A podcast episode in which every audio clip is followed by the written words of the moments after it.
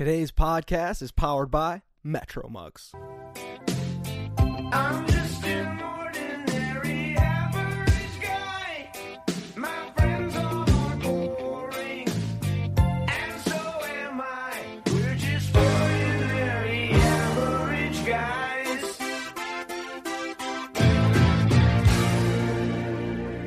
Today is April 7th. Decky Exotic, how are we?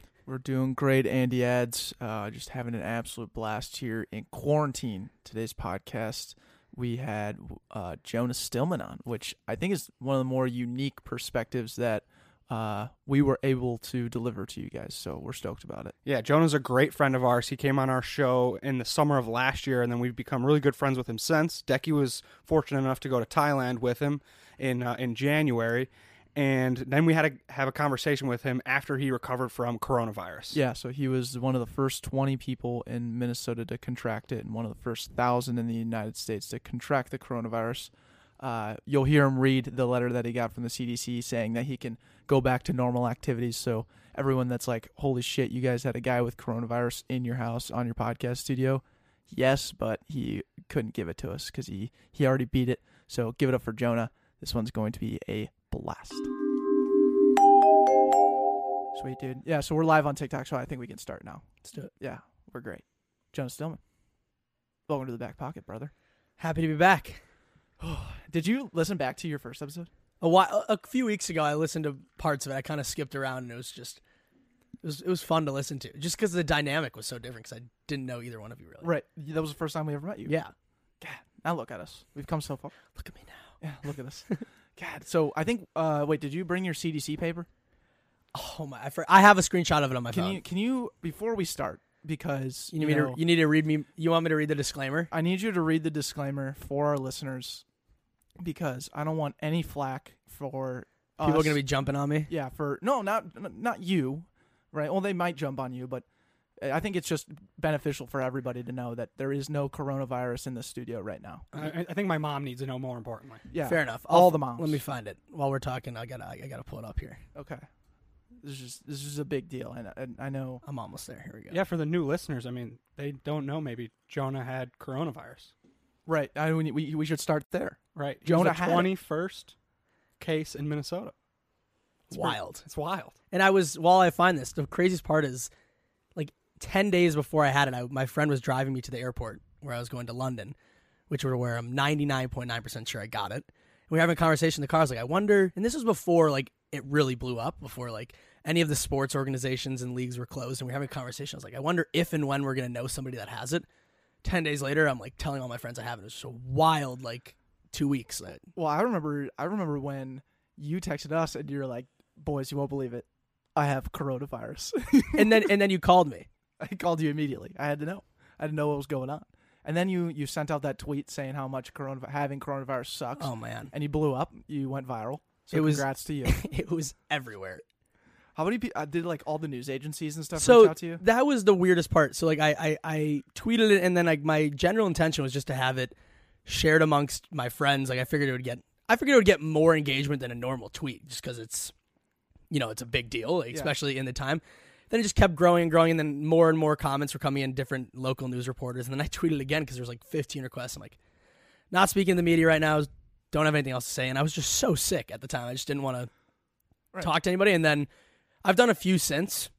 I'm supposedly doing Dr. Oz later this week, which would be kind of cool. Little little virtual conversation with Dr. Oz, which would be fun. That one I was excited about. Yeah, Dr. Oz is a big plug. I think. I'm still trying to find this. You're also excited about this one. Oh, obviously. this- I mean, this we, we, we've been talking about this before. We were gonna do. I've been wanting to come back on it for a while now, Right. Right. Which you wanted to actually come on and, and just ask us questions. which I think still would be a good idea. which I think will would be a great idea still. Which I forgot to text you this earlier. I was like, maybe you should bring questions to then. Uh, well, well, what we'll do is we'll tease it at the end. It'll be like, oh man, this would be a good podcast. But you ask us a couple of those questions, you know, And I then think we'll I, we it can. into I another think we can. We can. We'll have that as well. I think we can.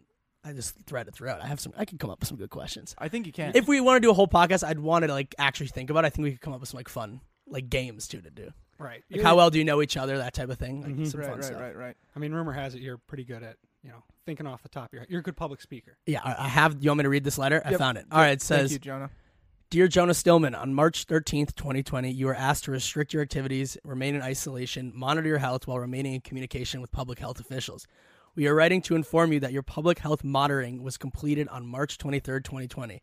Therefore, as of March 23rd, 2020, we are no longer asking you to restrict your activities and monitor your health and remain in communication with public health. There is there is no medical examination necessary to clear this individual to return to work um, by the CDC guidelines. Your cooperation during this time is greatly appreciated. All the best. Sincerely, Christian. And then some wild last name that I'm not going to attempt to read Right. But he's with the from the Department of Health and the CDC, which was crazy because I was so new, so early on, and one of the first people. I was in the first 1,000 in the U.S., in the first 20 in Minnesota. So the Department of Health and the CDC, I had like three phone calls a day where they were checking because they wanted to see progression of symptoms in somebody young, and they were using that to like, what I'm assuming is seeing like new symptoms that come up. Like my first, like one of my first symptoms, I woke up with like a mild cold, like normally, but I had no sense of smell and taste, which is was weird. Immediate. like pretty much like very like it wasn't total right away it was like i could tell that it was like which made me think even more so it was just like a sinus infection or a cold just from traveling and it was still like it wasn't even that big of a concern. When i was in europe it was heating up and i got home right before all of it really blew up but what was weird is like when it hit its peak like so i got home from europe on a thursday i have March, like roughly. what do you March 8th or 9th, probably. So, like, because I, got that, they asked me March 13th, which when I got it was a Saturday.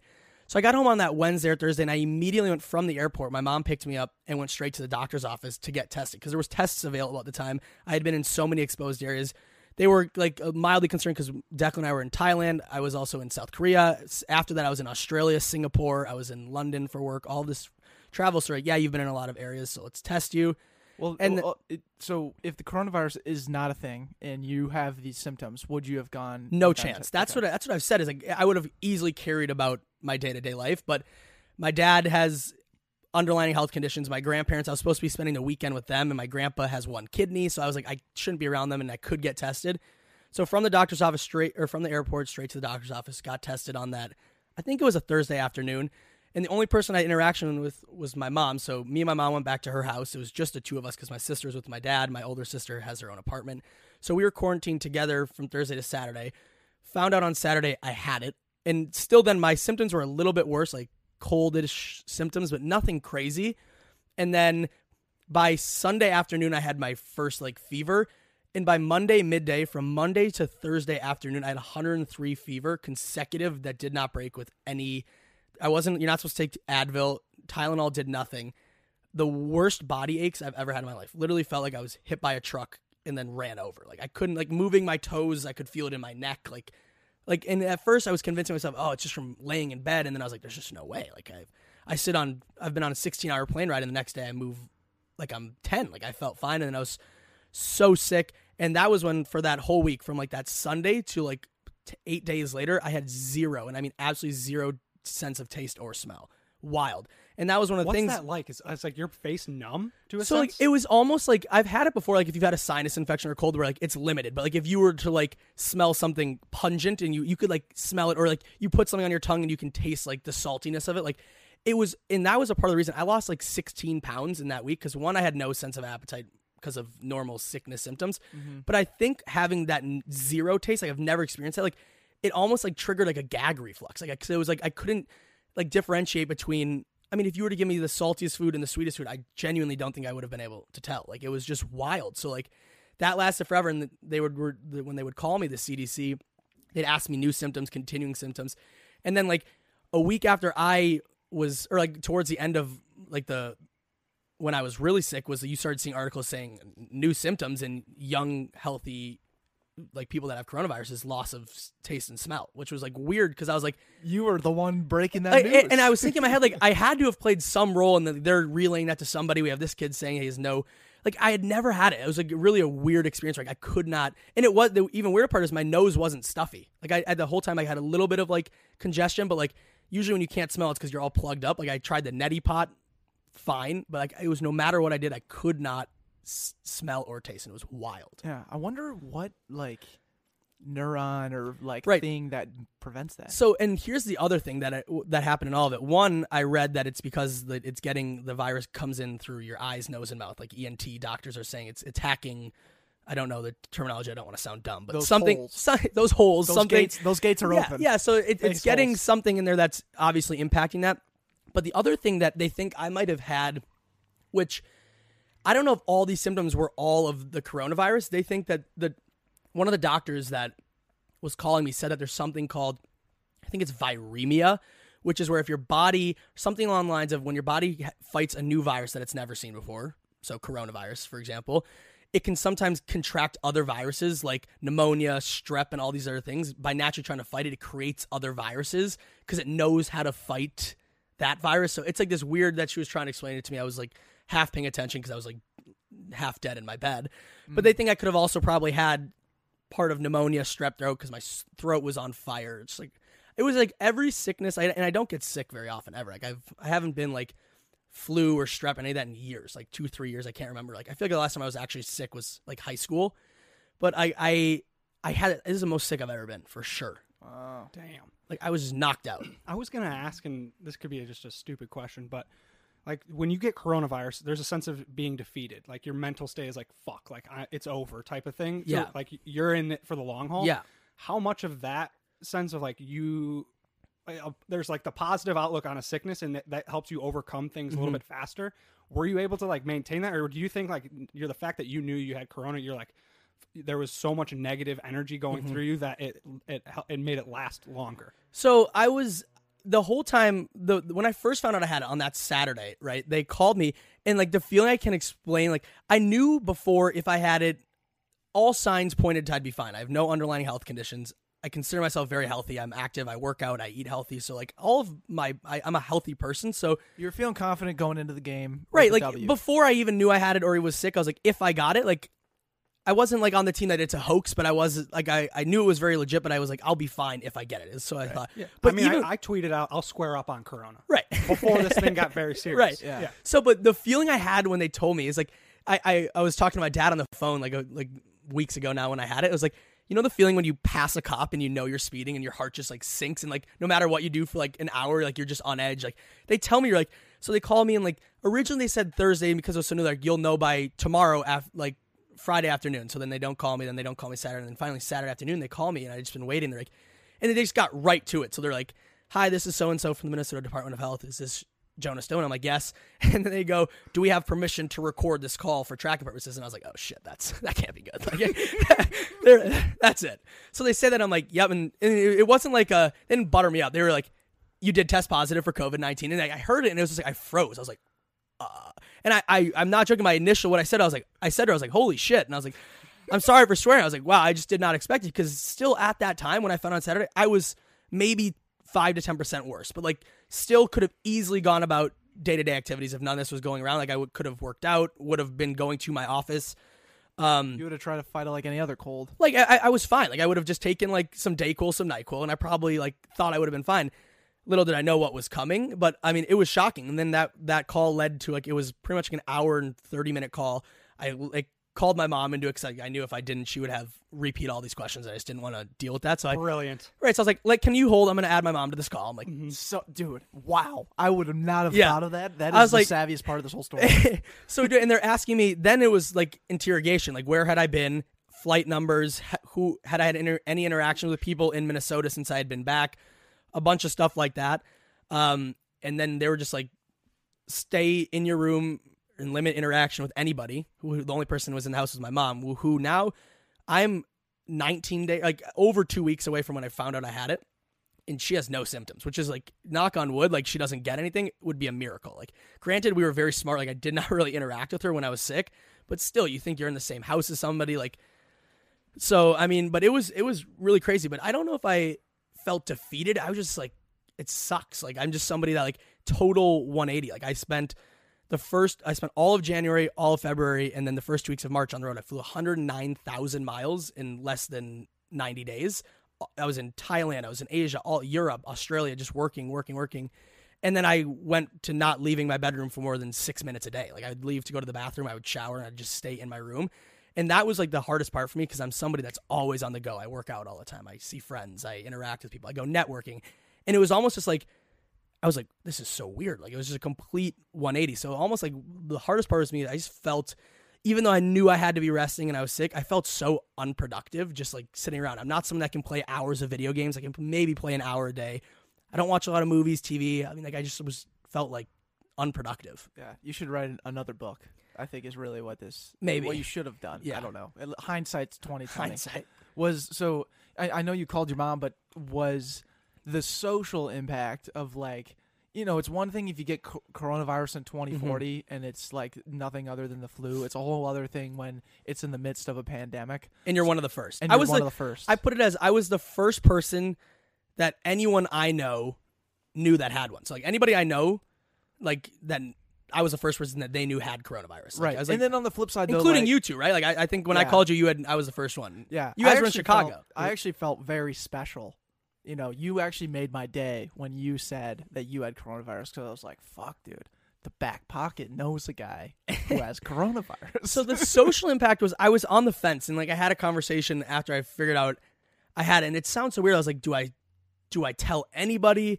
Do I not tell anybody? Like I, I was like, I can't I'm not gonna try to hide it. There's no reason. Like it's this is gonna hit home other people and I've since now know other people that have had it that were studying abroad. I, I know of other people, very few, but I was like, I'm gonna tell people what started as me telling my very close close friends saying, you know, don't tell people led to me getting Snapchat messages, hey, I heard a rumor. I'm like, wow. So this word got out pretty much in 24 hours. And then I was like, I'm just going to start telling people that I would want that from, from me to tell them. So I started putting in different group chats. So I probably told, if I had to guess, like 100 people, like of my friends and people I know, family. Mm-hmm.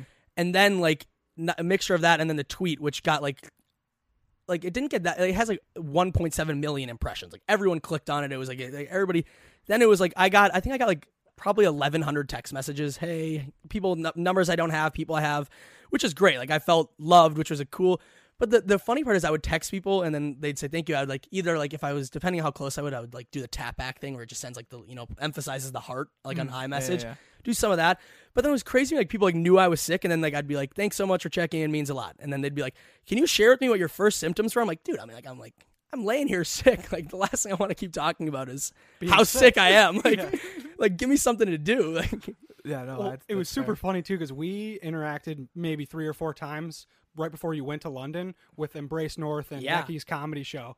So when we kind of like put it on our Instagram too and the tweet and and you made it public, I had a bunch of people reaching out to me like, "Do you think Jonah like had it at the Embrace North?" Oh, I got think- You probably that was the yeah. Mm-hmm. other side of it. I had people reaching out to like show support, and I had other people like people from work related events, my gym, like saying, "Hey, are you for? Did you for sure get it when you were in London? Did you for sure? I just need to know."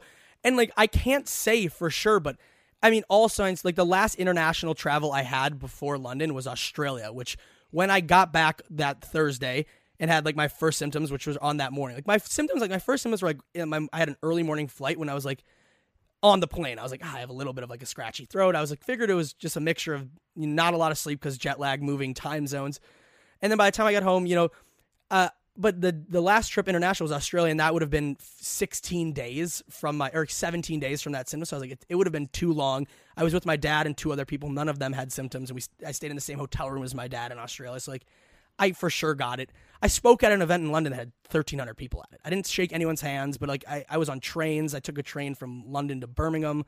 Like I for sure got it when I was there. So I was telling people like I'm very positive I got it while I was there. But yeah, people were reaching out like, "Are you sure you didn't have it?" We interacted. I'm like, I, I, "No, I'm not sure, but I'm Yeah. fairly certain." It's so it dude, it, it just blows my mind that um how it has as it's grown, the fear of it has Yeah. escalated and then on the flip side like the jokes or the worry or the jokes have decreased, right? Yeah. And the worry has increased.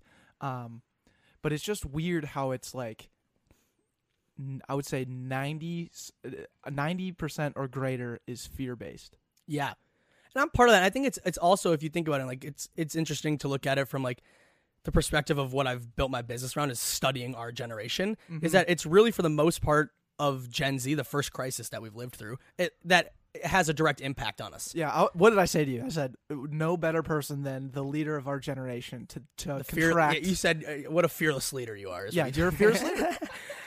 no, but seriously, I mean, like I have memories of you know overhearing like lasting conversations around the recession, hearing my parents and grandparents again. I can I can remember my parents telling me about 9/11. I can remember some of those things, but this is the first thing that has a direct impact on me and my peers. Like for example, it, it has a little bit of a less impact for the kids in college. I think just because you know they they if they weren't working full time and they didn't get fired. I mean, colleges have moved online, but their their day to day is drastically different. But they're able to continue with life right now. But mm-hmm. for people that I know, like yourselves, myself, that are you know working full time, it's the first real crisis that we've had to live through, and it's it's a it's a fucking big one. Like it's it's this is unprecedented. It's it's come from we were a month ago from hearing the leader of our country call it a hoax and this wasn't legit to having government mandated lockdowns state by state. You heard Virginia announce that they're planning on theirs to go through June 13th. Like that that's not it's not a few weeks. Like we're, we're we are like not even in the peak yet. It's pretty wild.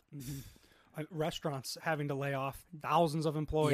Um, I work in marketing and losing clients because that's the first thing of budget cuts is they don't need to spend on marketing. They got to stick to their operations.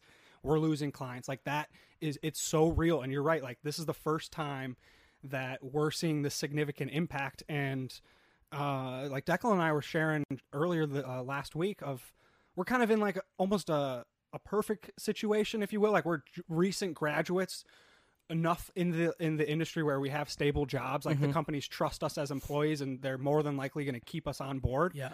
um and we don't have family and kids so we don't have to oversee anything. 100%. so that aspect like we're on the pro side of it and the health uh, benefits of being 20 year old like we can fight through the coronavirus. More than likely we will um, survive through it. Uh, but deck like you made the point with uh, people going into retirement and the stock market and all the investments they had in there like that shit is the the most stressful thing that you try to like wrap your head around on it Right. anxiety is through the roof Yeah, no, and I, I think uh, I'm reading the book Outliers by Malcolm Gladwell. Okay. and one of his like premises is like it, it, it outliers is like the term that he has for people that have like extraordinary success like bill gates or steve jobs or any of these people.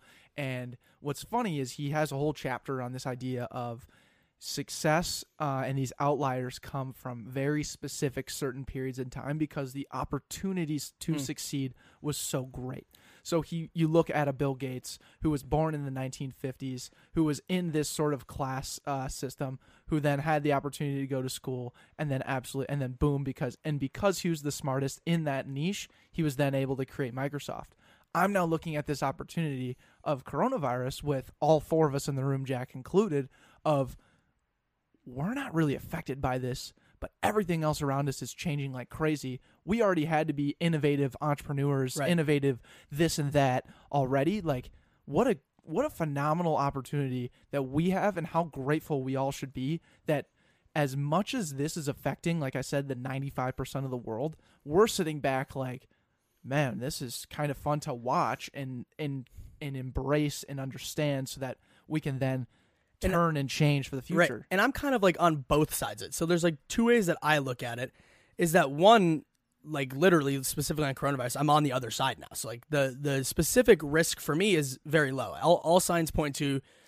I don't like the word immune, but like I won't get it again. It'd be very Ever? unlikely. No, not Or, even like, ever. It's like the season. yeah. It'd be like very strange. Like if you had it and like we're sitting here, like, it would be very unlikely that I got it again. Like all signs point that there has been people that have done it, but it was that it's happened to, but it's not likely at all. But on the other hand, like I, I agree with what you're saying is that it's like you know we don't have lasting impact for the most part, but like it's crazy to watch. Like I, I'm in what I would call like a people focused business. Like my majority of my business is engagements, going around the world, speaking to different rooms, conferences, and on two things I've realized. One, the direct impact, like on a short, let's say I call short term, let's say six to twelve months was between when I got sick and it started really blowing up and June, we've had like 29 events canceled, which is a huge deal. I mean, like every event, a lot of travel was booked, a lot of contracts had been signed, a lot of that stuff has happened. So, like, short term, it's a big impact, but on the long term side of things, it's even crazier because we were talking a little bit before, like, I don't see how this ends. And to me, like, I don't see a lot of things going back to what we would call as normal. So, for example, I know that w- you both work out, I work out, and you we work out at community gyms. That you work out at Alter, is that what it Yeah, is? Alter. Alter. I do CrossFit. Which, Cro- by the way, you should come. Yeah, I mean, I'd love to come to a workout. So, perfect example though. I work out at a CrossFit gym in Excelsior. I don't think that's something that's coming back for a long time. I don't think people will be in confined spaces, sharing sweat, sharing equipment for a long time. I don't think concerts will be there for a long time. I don't think business conferences that I'm a part of will be a thing. I don't think large gatherings will be viewed as socially responsible for a long time. I'm not talking like Wait, real quick. So you think Bocella won't happen? probably not. All right. I mean, like I would love it to happen. Like realistically, like maybe. If you if if it does happen, if we I'm somehow- coming. Okay. Oh, Yeah, okay. I'm coming. Okay. I just wanted to make but like sure. like my my and I don't mean that to be harsh, but like I just look at it from like strategic conversations. Is like I'm now I'm now looking at like completely pivoting a career, which has always been like being speaker. Really? I mean, like in in essence, I don't really have a choice, and I'll, and I'll kind of come back to this in a minute. But like, I was never planning on being a public speaker for my whole life. It was never. I did it out of passion. I love the topic. I could ride the Gen Z wave. I could talk about it, and we're strategic. We're forefront thought leaders in the aspect we have cutting edge research.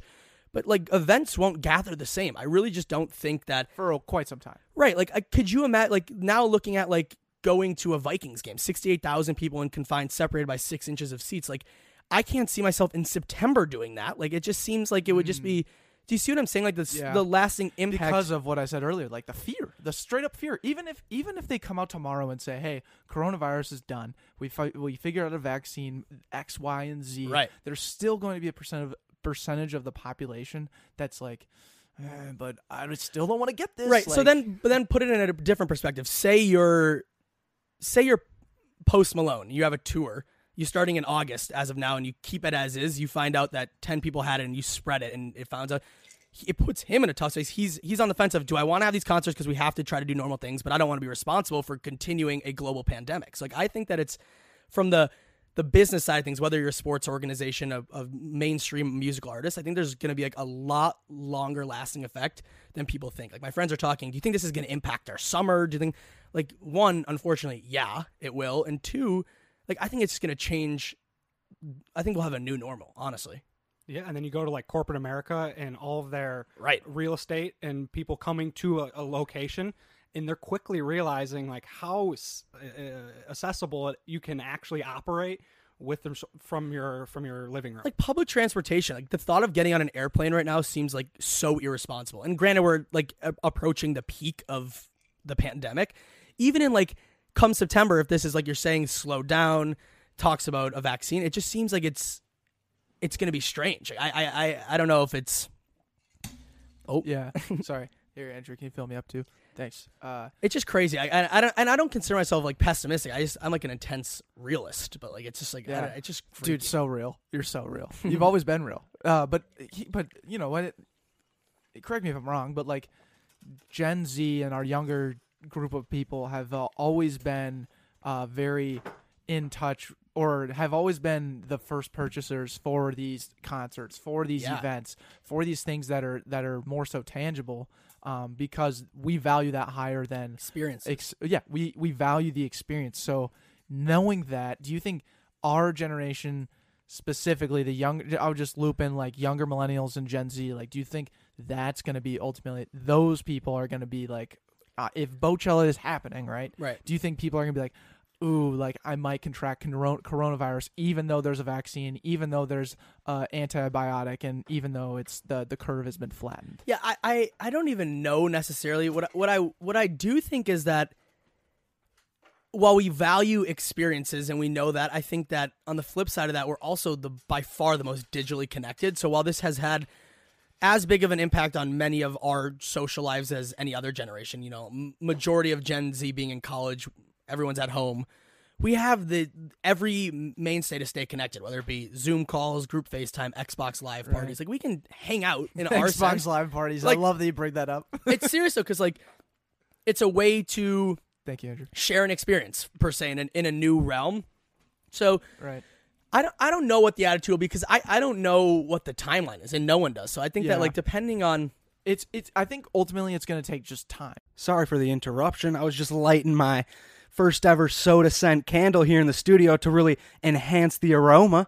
Absolutely, it was. Uh, I got nervous um, when you lit it. I was. I didn't know what you were actually lighting. To be honest, I, I didn't know we were trying to set the studio on fire or whatnot. But you know, now that we have this candle burning, It's the uh, what is this one? This is the North Shore candle.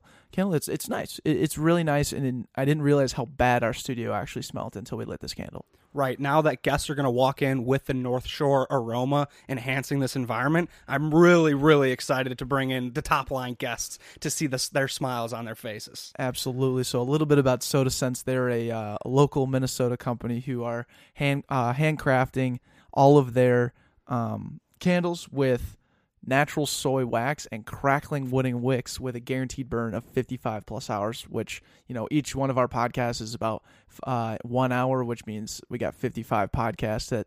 Uh, this candle's going to last for. Pretty stoked about that. If you guys want to get in on the action with us, uh, get use code BACKPOCKET uh, for 20% off your first order at sotascents.com. That is S C E N T S when you spell sense, not C E N T S. So don't worry. So just just know about that. But regardless, the link is in the show notes to purchase. I know you're home right now because the government is saying you should be. I want you to go to your kitchen, open your cupboard, and stare at your boring ass mugs on the shelf. Ask yourself, why are they so boring when they shouldn't be? They should be so much more. Look, I'm sure they are fine mugs and all, but uh, what if I told you you could be more than a, be- a beverage vehicle to your mouth? What if uh, your mug supported small businesses and local personalities, and uh, maybe your favorite your favorite wildly average podcast, aka the Back Pocket? And that's where Metro Mugs comes in. They collaborate with people like us to create custom mugs that will let you and your friends and your coworkers and your stepdad tell you're doing really cool things. That's right. Metro Mugs might sell mugs, but they're actually a little more of a marketing company that try to get the word out through mugs instead of billboards, magazines, or Facebook ads. Head to metromugs.com and use code BACKPOCKET, that's B A C K P O C K E T, to receive 20% off your first order. Or head to their IG at Metro Mugs to stay up to date with everything that they're doing. Give them a follow because they're going to give away things uh, that have the back pocket logo on them, and we want you to join the ride. Right. Right, Like, and it, what's concerts won't sell out right away, but maybe in a couple years it'll ultimately come back. Like it's it's just a gradual type thing. But you brought up like Zoom and party chats and all these different things where we're all connected but virtually. Uh, what has been your kind of like experience with like maybe let's just say like Zoom or FaceTime? How's that been? Or do you think it's robust enough to Mhm. kind of replace the tangible in person interaction? Well, I would say first from a tangible aspect, Zoom is so brilliantly built and, and run like for what it's capable of ha- having so many people on. Like I think the story of how Zoom started is like fascinating. I don't know if you know, like the guy No that idea. started Zoom very loosely. I don't know the details. Like it was just him, and he hired like between like, it's like tw- fifteen and thirty tech engineers and tech developers before he hired a single business operations person. So they just built the most flawless webcam service there is before they started, you know, bringing on business people to grow it. So like they were like, let's just build something phenomenal and then and this was years ago now, but I think that like for me like adapting it, it granted like I've been at home now for like and or was on quarantine for more than 2 weeks and very limited interaction. Like I don't go anywhere. Like unless I have to or I come here because I it's I'm fine now. And we're new, we're news media, so we have Yeah, we're and essential. we're essential and and you know Right, but you I- care about us. I- Just- I- just yeah, say it. it is. It is what it is. I mean, it, but I think that for It me, like is what it it is. is. It is what it is. but Zoom for me, like I, I've been using it. Like I, I most wait, I like re- most of my business is not local. Like none of it. Like less than five percent. So conversations I have on a day to day basis are done through Zoom, other you know web platforms. But so it hasn't changed mine. I just have like every day. It's just like it's it, what's even in the fear question, and I think why people are so freaked out is it's it's also the only thing that is being talked about. Like anywhere you look, any radio channel, any TV, any news, any Twitter, any tweet, anything you talk and read about right now, listen to, watch is all about coronavirus. So I think it's just in the forefront of everyone's mind. So kind of going back to one of your other questions is I when, when this first started happening, when we first started reading about it, when we were in Thailand actually is when like it was like starting to climb in China and there was a conversation like we we don't have to get home yet, but like it, I wonder if there's going to be trouble getting back. Like Right, right. and I remember thinking that like I wonder if this is just going to be like Ebola, where it was a it was a huge deal. It didn't impact any Americans, so it happened. It went away, and no one talks about it anymore. And that was like my first thought. And then it started spreading, and I was like, now I, I it's the complete opposite. So I think this fear is going to stick around for a while. Like I think that mm-hmm. the idea of like like like even like shaking hands, like I, I just it, it seems like it it'd be weird now like to have fins up, dude. yeah, fins That's what up. we That's what we did when I got. It's just, I don't know. I just, I, and it's just crazy. Like I, I'm so fascinated in almost like a, a weird way to see what happens. Right. Well, oh, I want to loop Jack in real quick because you know Jack is you're you're running a business that's very innovative and on the and on the leading edge, right? But where where Jack is working for an in, insurance, It- Mhm. it's been around forever. It's uh you know boomer dominated, and they have their own their own problems and struggles. But it's very old. It's very classic corporate. So uh, Jack, like, what has been like your? I mean, you're all working from home now. You're all quarantined. I I get that, but like what do you think in terms of your own business, your own culture moving forward? Like, how do you think that's even going to shake out? Well, I think as far as um, as far as like going to the office, like Andrew was talking about earlier, Yeah. um, I think a lot of companies, not just the insurance industry, they're realizing like, oh, we can actually work remote completely and save a ton of money. Yeah. Um, so I think that's going to become a lot more popular uh, across all industries. Uh, You know what's so funny though, actually, real quick, is like the the we talked about off air, like how like older people just have never heard of Zoom, don't know how to operate Zoom, don't know Zoom etiquette. Like if you if you join a Zoom chat, mute your mic unless you're talking. I don't want to hear your dog barking in the background, and I don't want to hear you typing because, as crazy as it sounds, ruins the conversation. All right, so let's just get that off the plate. But like, think about think about not growing up with technology, eh, you know, being 40, 50 plus, and then, you know, being associated with it. You're not going to automatically think like, oh, like if I work from home and I bring my laptop home, that that's the same as work. Like no one, no one older has that mindset. Like you go to work to do work. You don't stay at home and do work. And that's the biggest. And then Would Jack- you say like that would be something? I'm curious to get Jack, like, because you you are like you said a very traditional industry by age and by operation standards. From my experience working with insurance agencies, accounting firms, is that they define if you're working by are you sitting in your chair at your desk in the office.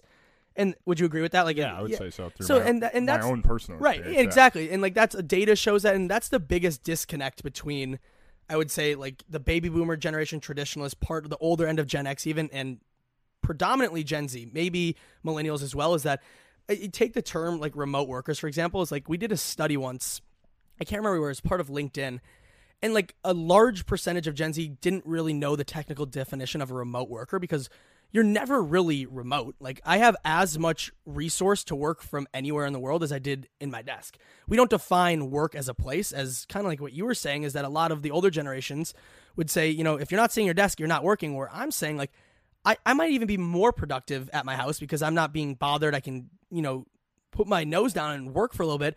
And that it's the biggest difference between like what you'd call a digital native, our generation, never known a world without constant connectivity, and an older generation, which is more like a digital pioneer. They've pioneered for all this technological advancement. Mm. They've seen the rise of the internet in the early 2000s. Millennials saw social media come into the workplace in 2010, even. Like, it's just drastically different, is that we've never known a world without it. So we don't see why it's a problem. And that's where mm-hmm. those conversations, those, like you're saying, is that to us, it's innate.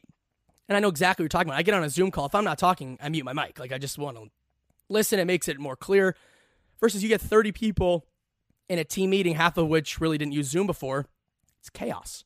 Yeah, And and, it's that's- not to their fault. No, right? it's not their fault. And that's kind of what I'm saying is that this is, in one hand, impacting Gen Z very heavily, but on the other side, we know how to operate all these things flawlessly. I get on bro. group, We're ready. I get on a group FaceTime with 16 of my friends at 11 o'clock at night, and it, it- it's almost like somebody starts talking, everyone else shuts up and listens, and then somebody else talks. Versus like we did this thing where we all like my whole family, my grandparents, my uncle, my aunt, and we are all on there. And I am not kidding you. It was like echoing ring. Like my grandpa and grandma were both sitting next to each other. They both had Zoom open on their own phones. Like obviously, if we're doing a Zoom call, we're all sharing a computer, and they were. I could hear everything four times. It was just chaos, and it's and it's going to cause panic. And it's to your point, it's not to their fault, but it, it, it's causing huge disruption on top of the biggest disruption that many people have had in their lives.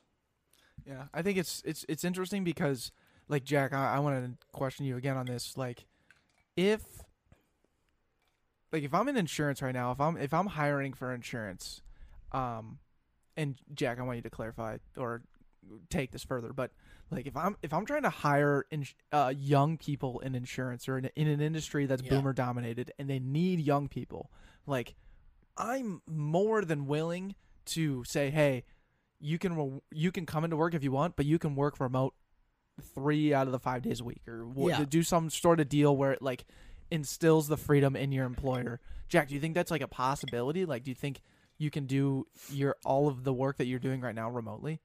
Totally, and uh, not to like brag on my own company, but for the industry I'm in, I'm like at the biggest and best company, and That's a sick brag, by the way. Everyone give 'em- I mean it's a it's a fact. Like if Yeah. no, if I- you look at ratings and comparisons. Um, but that being said, a bunch of my fellow workers and people my own age already were working remotely, Mm-hmm. and we had the uh, infrastructure in place to make it cap- to make the whole company Seamless. able to do it.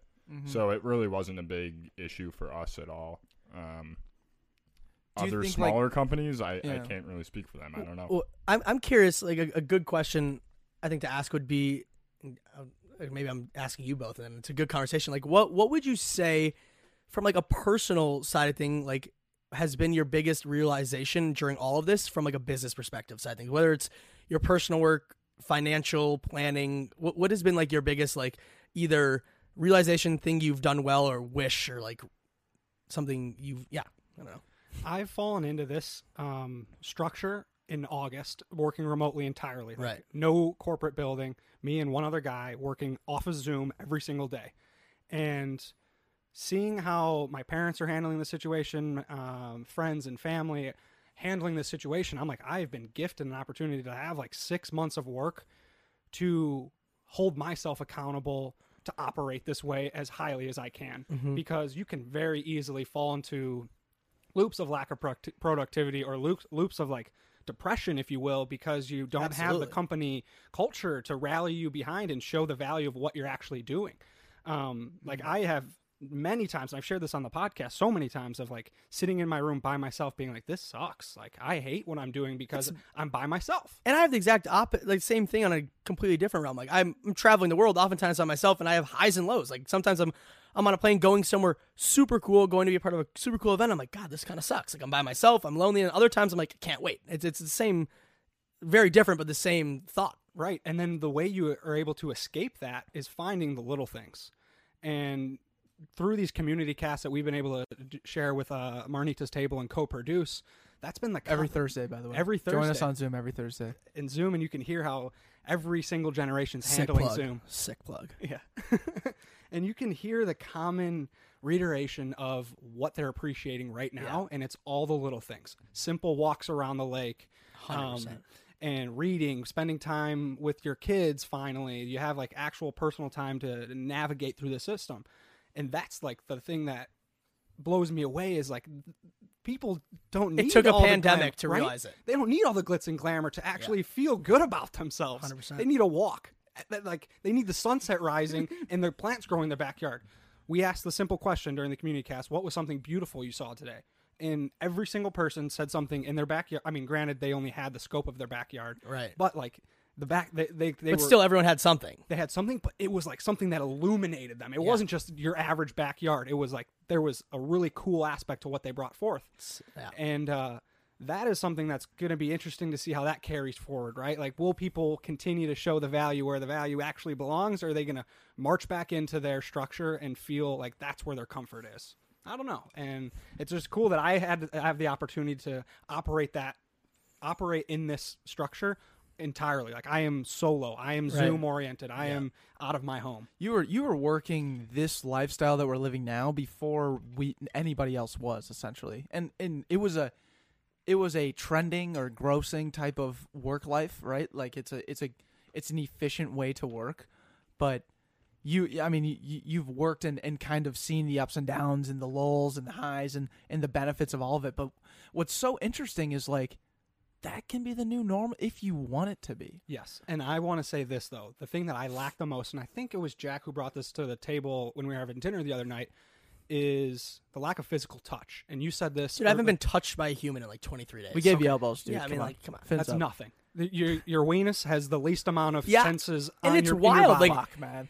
It's like I, I'm sitting in the like the house with my mom. It's like even still, like I'm like like a hug. I just want to hug. I always want to hug my mom. Like if I hug my mom, I'm gonna give her the virus. Like, We all want to hug our moms, dude. yeah, seriously. and we want to hug our grandmas, but we can't.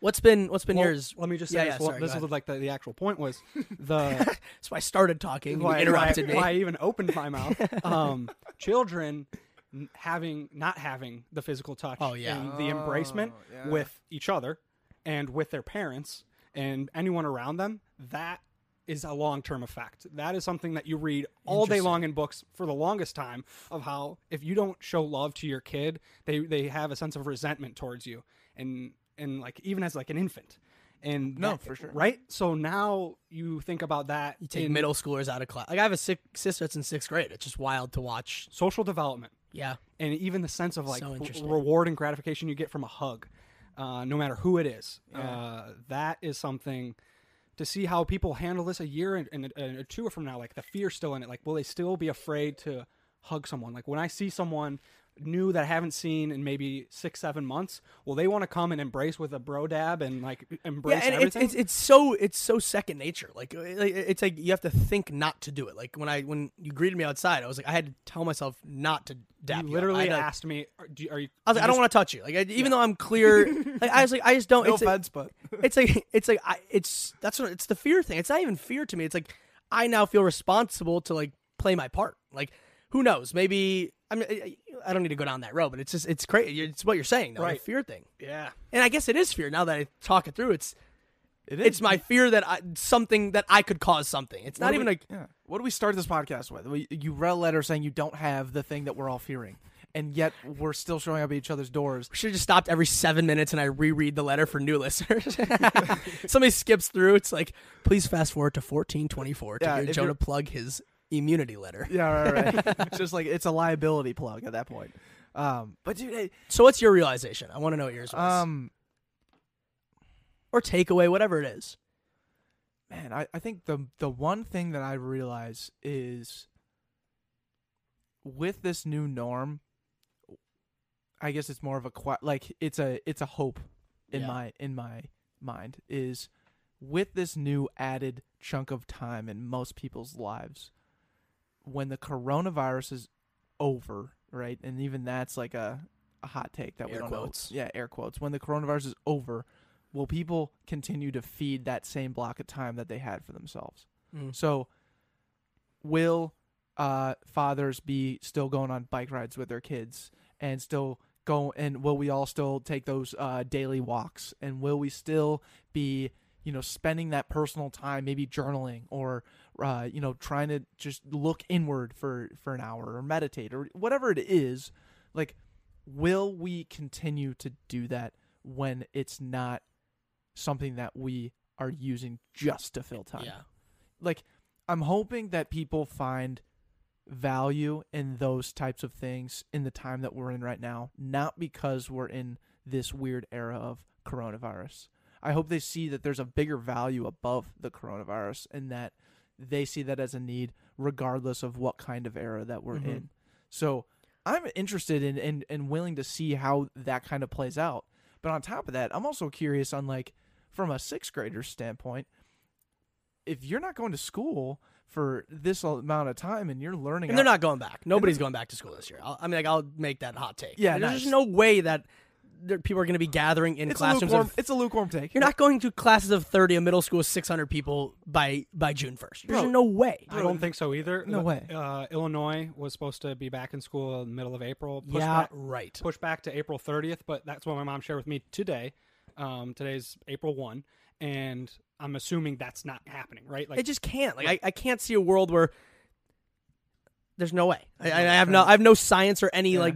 I just you, hear it's all it's talked about. I everything you hear is we're not even at the peak yet. Right, but it would, another thing that's just so interesting. Like, I, I hope that there's you you brought up an idea that like you know our younger generation already is on our phones all the time, and we we don't have a lot of like good great social skills. Now you take out school, like now what's going to happen? Yeah. and it's like that's going to be a need that we're going to have to try and fulfill in a different way, and that's why great businesses come uh, come to life because they're able to fulfill that social need in some aspect, right? But there's another part of me that's like, man, like we're we're having to rely on the technology that we weren't that we didn't realize was already there. Yeah. Which I think, in my mind, it kind of just took something that was like this idea that we're becoming way more digitally connected and dependent was something that, like, the world we're living in now was probably going to be like at way higher percentage of at home working Zoom calls. These things was probably something that had been mainstream in eight to twelve years, even a little bit. Now it's just happening now. Like I think we've had the technology and the whereabouts to do it. I think that something like this put like kicked everyone into gear and said like this is very likely our new normal for now and could be for forever or not even forever just for the, Well, the it near could future. be the new normal if you choose it to be. Like, there's never. but we might be- not have a choice for a while.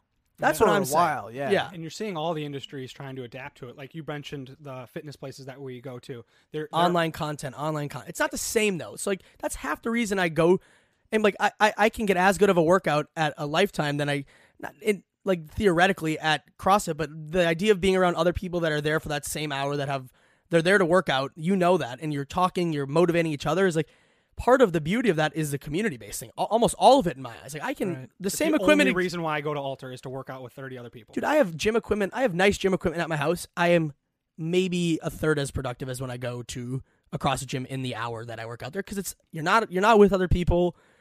You know, it, there's just something about going somewhere to work out in my mind with other people that you know why they are there that is concerning me that we might lose that for a while. And this this idea of just community based businesses is it's crazy. It's just wild. like how many businesses were based on community? Right.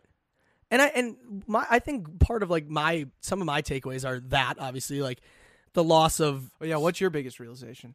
Sorry, we should ask the question back. No, I- I I, It's I good don't I think there's a couple of things that I've realized. I think like some of them would be like I have two sides of it. I have like the the personal side and then like the business side of things. So like my personal one would be is like and it sounds so cliche. Is like you just don't realize how much human interaction you have until you have none of it. Like and like it like it sounds so obvious, but like I didn't appreciate traveling all around the world, being in front of other people, having dinners with thought leaders, sitting with very important business people, meeting people and talking to my plane partner on a 12 hour flight to Australia, striking up conversation, you know, and, and you just don't realize how much of that happens until you literally are in your room for nine days with zero conversation unless it's coming from a phone. And it's we talk about how much we use our phones, we talk about how much co- connected we are, but at the end of the day, human interaction is so important to in, in development of young people, in the happiness and you know just the productivity, all the things going on walks, all that thing is really important. You don't realize you take it all for granted until it's really like forced upon you not to have it. And the other biggest takeaway I've had is from like a business side of things, especially as a young person and being a young entrepreneur, choosing not to go to college, taking a bunch of gambles at a young age, is from nearly every avenue you're approached with different strategies to be successful in life. You should divide up your assets, invest in this, money in the stock market, buy real estate, all this sort of thing. But at the end of the day, and this proves it, cash is king. I mean, like from a business side of things, your Amazon stocks might make you rich, but you can't buy a loaf of bread if you have no money. So I think like I've learned that like cash is still king and always will be king. The people that save properly and have liquid assets in their bank account are not freaking out right now compared to people that whether they made a lot of money or a little money, if you invested all your money and you- you're banking on your retirement plan and you have no money in your bank, you're freaked out right now. And I've luckily been surrounded by people that have told me to healthily balance it. Keep money in your bank. It's you always hear you're not making any money if it's sitting in the bank. You're not making any money if it's just sitting there. You got to invest, invest, invest.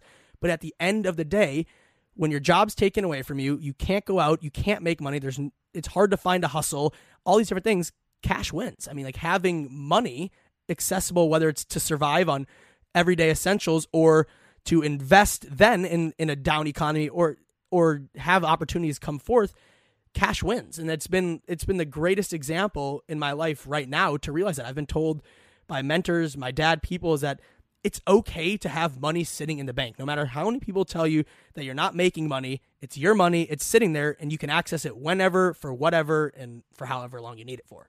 So i think like from a tactical side of thing is like cash is king. And i think a lot of people are finding that out the hard way right now Damn, dude. I, I didn't know you were going to go that way. I, I, I love it. Well, I mean, like, I just had that thought. Like, I was just thinking, like, and I, I'm never one that ever talks about. Even my closest friends don't know how much money I make, what my business is, all that. I don't. I don't share a lot of that because I, I don't think it's important to substance unless it's important for somebody to know, and then they obviously need to know.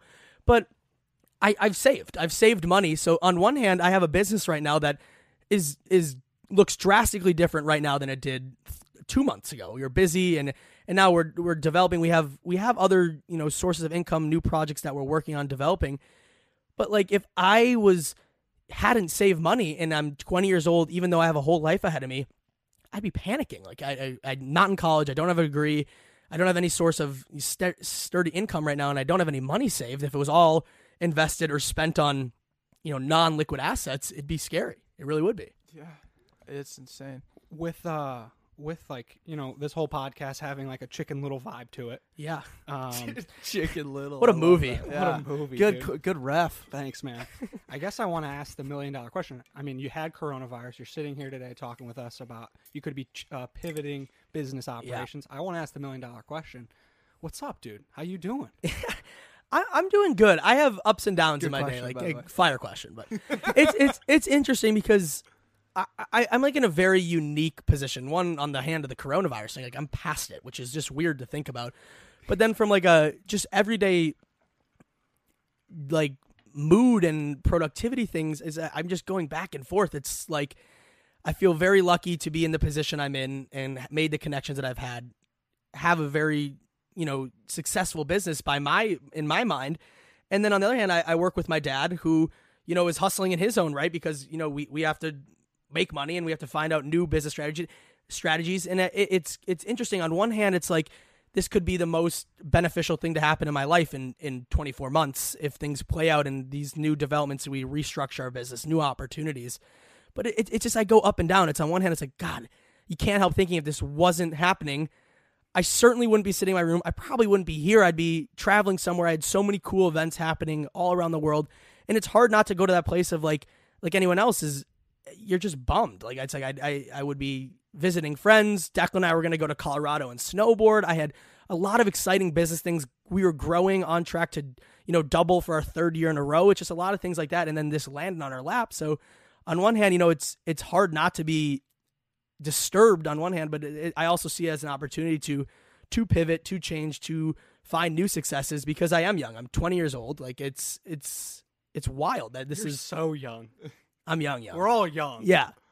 Yeah, right. He's tw- he's 20 you know what, you know- we're 24. I'll- like, what the fuck's the difference? I'll go ahead and I'll go ahead and say it in my top three concerns that this is directly going to impact my 21st birthday in June. Ooh, wait. So we got to do something else now because you're gonna go to Las Vegas and Sen not going to Las Vegas. for Well, Las Vegas birthday. honestly was going to be in August thing because I have a few friends that are younger than me. We're going to wait till Oh. everyone does and we're going to run it. So Vegas isn't off the table. Okay, But I got to do that. But I'm thinking like let's be unique, dude. it's going to be it's going to be really upsetting if I'm if I'm sitting around the kitchen table with with no social interaction on 21st birthday. I'll go ahead and say it. I'd be pretty upset about it. we'll pitch a tent call it a dome and throw, and throw a party in there Oh man. Jack, I want to know what's your biggest realization, dude. We we've been going around the table. I feel like I'm kind of happy I gotta asked that you. question. I Yeah, just no, like, no, hey, hey, you said it. Yeah, I'll say it, and you said it, dude. Good question. thank you. Feels What's good. my biggest realization? Yeah, In just this. from- yeah, just kind of going off the conversation we've had. Uh, I would agree with Jonah wholeheartedly. Cash is king, baby. I've been I've been saying it from day one. Jackie Cash, dude. Uh, that just- be, that being said, though, on the opposite side of things, uh, yeah, like people who are 65 right now and ready to retire, and all their money is in Hurting. the stock market, they're probably freaking out. Yeah. And I hate to sound selfish, but like in that regard, I'm pretty excited right now because I'm getting ready to invest a shit ton of money in the stock market. I'm waiting probably another week or so, but What are you in- investing in, dude? What are you What are you gonna invest in? probably buckets like Buckets, The like Dow plastic and- buckets, Little Tikes, Ceramic buckets, ceramic buckets. Three- no, but two liters, one liter. two point I, buckets I think for people our age, investing right now uh, is a great opportunity for our future. Yeah, I I, I want to invest in hemp and I want to invest in Delta Airlines. So my biggest in, on the investment on the conversation of investment, I made an investment before. It's empty. Don't worry. Do No you need me- Do you spillage. need me to fill you up? No, no, I'm good. It's just water. No, I'm drinking cold brew. Oh, Bizzy coffee. Right, right, right. Oh Bizzy yeah, coffee. Bizzy coffee. Huge fan. great friend of the program uh, I'll say it. It's the only bottled cold brew I've had, and I've, I'm a I'm a maybe a twice a day cold brew coffee drinker for three years, and I've wasted thousands of dollars on Starbucks, and now I'm team Bizzy cold brew.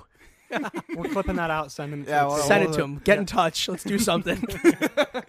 That's no, literally gonna in, happen. in in the conversation of investments, one of the things I invested in out of you know a guy approached me that I know really well, I trust. Uh, my dad was on board. Is I invested in weed delivery on the West Coast, and what's super interesting is Yeah. one, you know, cannabis in itself is a booming market, whether it's, you know, dispensary based, delivery based, whether you want to include CBD. All of that market is going up because there's more social acceptance to just try it. And then you mix in this pandemic thing is you can't go to them, so people are getting it delivered to their door. So it, it could it has the potential to do really really well but it's also just fascinating to watch i monitored a bunch of the stocks that I, of my money that i have invested it's interesting to see who's doing well who's not and like the the, the day change is insane Yeah. So, uh, quick story. So when I left Thailand, I had uh on my way back, I had a full day in Taiwan, i remember you you shared the details which sound insane which was nuts. I literally, f- you know, I woke up at like 4 a.m. Uh, in Krabi, Thailand. Flew to Bangkok. Was in Bangkok all day with David. do you remember what i Chang. said to you the last thing i said to you when you left thailand I think it it was a. It, was, was- explicitive. I think. well all i remember is that it was super early in the morning there's two flights i left By the way, later that Jonah and I were roommates. in we were Thailand. roommates for like just over two weeks straight spent every day together and we got the MVP uh, suite. got the suite In upgrade Krabi. in Krabi on the beach Yeah. and Got everybody some of the people left in the morning, but all a lot of the evening people were waking up to say goodbye to Declan. Everybody's. I just remember like sleeping. It was our last day, and Declan, knowing I was going to see Declan again, Declan's alarm goes off at like three fifty five in the morning. It's ringing. It's ringing. He's to have. I, I, I just go shut it the fuck off, Declan, and then he leaves, and that was the last thing I said to Declan before he left Thailand, and everybody else was like saying goodbye, hugging, crying, and I just went right back to bed. Right, there are so many people that are crying. I think that's a great, it's a great added additive detail to throw in there for sure. But uh, Jonah had his head clear and he was like, Declan Right. leaving? Irrelevant. Yeah, irrelevant, dude. Get the fuck. out Not of to my mention nice the kid place. left half of his suitcase, which I brought home. Like he brought sh- shoes, shirts, swimsuits. I mean, like Yeah, you did save me. And Cleaning RIP up. to the slides. The slides. Yeah, those didn't in make it. Yeah. Did you just leave them in the room? yeah, I wasn't gonna bring them. Yeah, I was max that's, capacity. That's fair. I hope someone is wearing those. It's it's, it's being put to good use. But Sorry, to anyways, interrupt. back to Taiwan. Anyway, so I, I went to from Krabi to Bangkok for, at, at like 4 a.m. to 7 a.m. Then I was with hanging out with David Chang, hanging out uh, in Bangkok for a couple hours. Get Then excited for David Chang's podcast tomorrow. Yeah, absolutely. And then going to and then uh flipping the switch going to uh Taiwan. I get into Taiwan. I for some reason purposely didn't book a hotel or a hostel, so I show up in Power move. Taipei, the the main city in Taiwan, and I literally don't have uh, any place to stay. I go to a couple different uh, hostels. They're all full. I'm like, ah, fuck, this is not panning out exactly how I wanted it to. I'm wandering the streets at midnight, and then on my way down from one of the closed hostels, I get into a a uh, elevator with this uh, kid from Cali who's a, a Vietnamese kid, and you know uh, we were speaking English. You know, obviously great bonding moment there for everyone involved. Um, and we ended up getting beers, and I uh, and Yeah. ended up spending the night like hanging out with them for until like 7 a.m. the next morning. Like we went clubbing with people, the Taiwanese. Like he had all these different connections. I luckily I ended up finding a hotel like shortly after I met this kid. But what's so interesting about what you said about the weed delivery business, which is why I brought this up, which is, you know, we we start talking the next day. We we uh we actually we took edibles and then went to like an all you can eat uh like freaking hot pot place. And let me tell you, Oh, that was so the best experience of my life. Like, uh, what better way to finish off a fucking trip? But hot, hot pot. Hot pot, Yeah, yeah. it's like so it's basically like all raw meat. bowl, and you just throw it in. It's just sizzling, and you just throw a bunch of stuff in You there. just- It's yeah, it's, amazing. so good. Got a nice broth. Not to mention, Yeah, it was like it's like two dollars for more food than you could ever, ever, ever eat. It's Right. just unbelievable. So we're like sitting at this like super awesome hot pot place, and you know, I just well, like the the day prior, like it was just kind of like okay, we're all getting drunk and smoking cigarettes together and whatever. Like that's that's one night of it. But then I actually got to like start talking to him about like, hey, what do you do? You know, like all these things. And so he works remote as a weed deliver. He owns a weed delivery business in California, and has like an entire employee base working for him. He's 21, and it's amazing. yeah, he just basically like he has no idea how to, or I shouldn't say that. He has every idea how to run a business. It's f- so impressive. But I was like, that's so fascinating that like I'm hanging out with someone right now that was just like probably a drug dealer in in high school, but then was like, oh wait a second, like This could be this, legit. this is a wait weeds we legalized right now. I'm 19, 20, and Yeah. then all of a sudden, wait, like eh, I can now legally deliver this like I was before illegally. Yeah. Like not to say that having a drug dealer is like the biggest like such a bad thing. Like no, he just changed. He pivoted his business legally, and now he, dude, he literally makes like lawyer money yeah. doing this. And I think what the realization He's in Japan right now, which is nuts. and the realization I kind of just had in that point of you saying, you know, us being in Thailand, amazing trip, then you going to Taiwan and meeting these people and, you know, not knowing him, going out drinking, next day actually getting to know him is like the other impact that I realize is it's not from coronavirus back to that topic actually is not just the lack of social interaction. It's like the spontaneity side of thing. Like it's like going out and going out with five friends to a bar, going out somewhere to an event, and then meeting The girl of your dreams. me- meeting the girl of your dreams or meeting new people that you're talking to. Hey, you want to come back to our place? We're gonna hang out for a while. It's like any social interaction we're having right now is very controlled. It's only with people like in a circle that you know to some capacity. You're gonna Facetime. It's like in walking distance, if you will. and it's I'm not gonna meet somebody new right now. Like, where am I gonna have a conversation with somebody? There's no spontaneity in life right now, which is like I just had that realization. Was like it's a lack of social interaction, but it's also a lack of like something new. Like, there's no. It's it's almost like I'm just living on repeat right now. Like my days are just I'm meshing together days. My t- my sleep is so off. I've been somebody that wakes up naturally before 7 a.m. for years. I like didn't set an alarm on Sunday. I slept till like 11. I've never slept till past 10 in my life. It's just like everything just seems off. So it's like I have like I'm just kind of like on repeat, and it's just nothing new. Yeah, there. Uh, someone shared with me the other day of like their their um the lack of predictability in the future is stressful on them. They they can't handle not knowing what to uh, like to plan an event three weeks from now Yeah. of going to to meeting together with family and friends. But at the same time, the predictability is stressful and and, And, draining. and I'm not somebody that likes really any aspect of predictability. So like for example, like that's part of my like love for the idea of entrepreneurship and owning my own company is that one day I could be doing on a on a plane speaking and the next day my business is closed because of a pandemic. I almost like like the idea that I have to pivot and change versus like being in a predictable lifestyle like where I know what I'm doing every day for the next 10 years and it's paycheck. I, I'm not somebody that thrives off of knowing what I'm going to be doing in three weeks. So on one hand, that's kind of like what I was saying. I go up and down with like my moods of like, it's hard not to be upset that a lot of things are on hold or canceled. But on the other hand, it's like, it's hard not to look at as an opportunity. Like, what is life going to be like in six months? And in my mind, it's like, it's, it's almost intriguing to have lack of predictability on that side.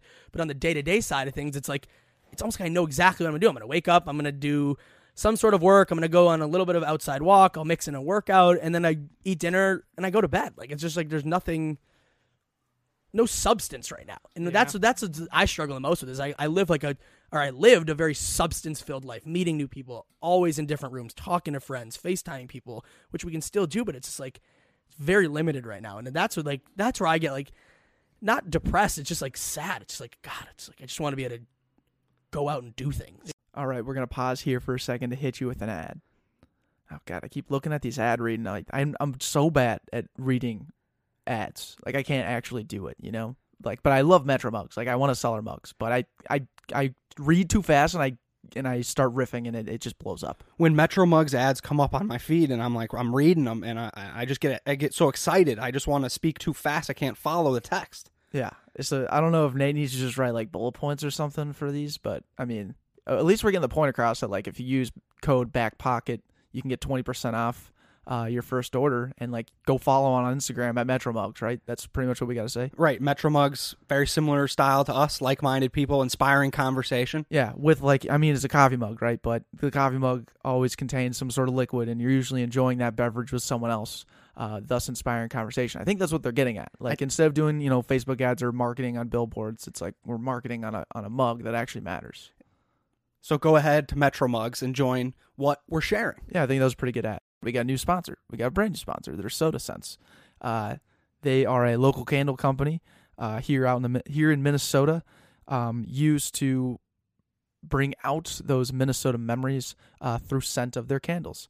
They are 100% handmade and all natural soy wax and uh, crackling wooden wooden wicks with a guaranteed burn of 55 plus hours. Um, with offerings such as Loon Island, the North Shore, and Boundary Waters Campfire, their scents are created to embody everything that Minnesota represents. Uh, these guys are phenomenal. We've been uh, working with them for a couple weeks now, and cannot wait, cannot wait for you guys to be ordering some ni- nice, lovely smelling candles in your house. We got like three or four here in the studio.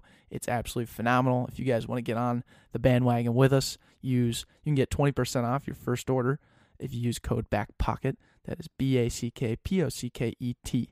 The the link to purchase will be in the show notes. Yeah, we talked Yeah. about for the longest time on this podcast for from from, from mom- the moment we started, um, testing ourselves in new situations and like the, Mm. how it made us feel when we failed or even succeeded in these situations. Like, no matter what it was, like we just loved being in new situations, making ourselves uncomfortable, Yeah. and not having that opportunity readily available all the time. That is the predictability aspect where it sucks and then like the the actual stuff that you can get mundane with like people are starting to find value in because So- you, it's it's weird right there's that whole variation of it all Right, so you can only work so. What have you worked so much? Like, what have you guys been? What have you guys been doing to stay busy? Like, what are you doing for fun, entertainment? Like, are you, are you guys? I'll be 100 percent with you. We're recording podcasts with each other. Yeah, well, that which is awesome that you have that, right? Like, that's your outlet of. Are you like?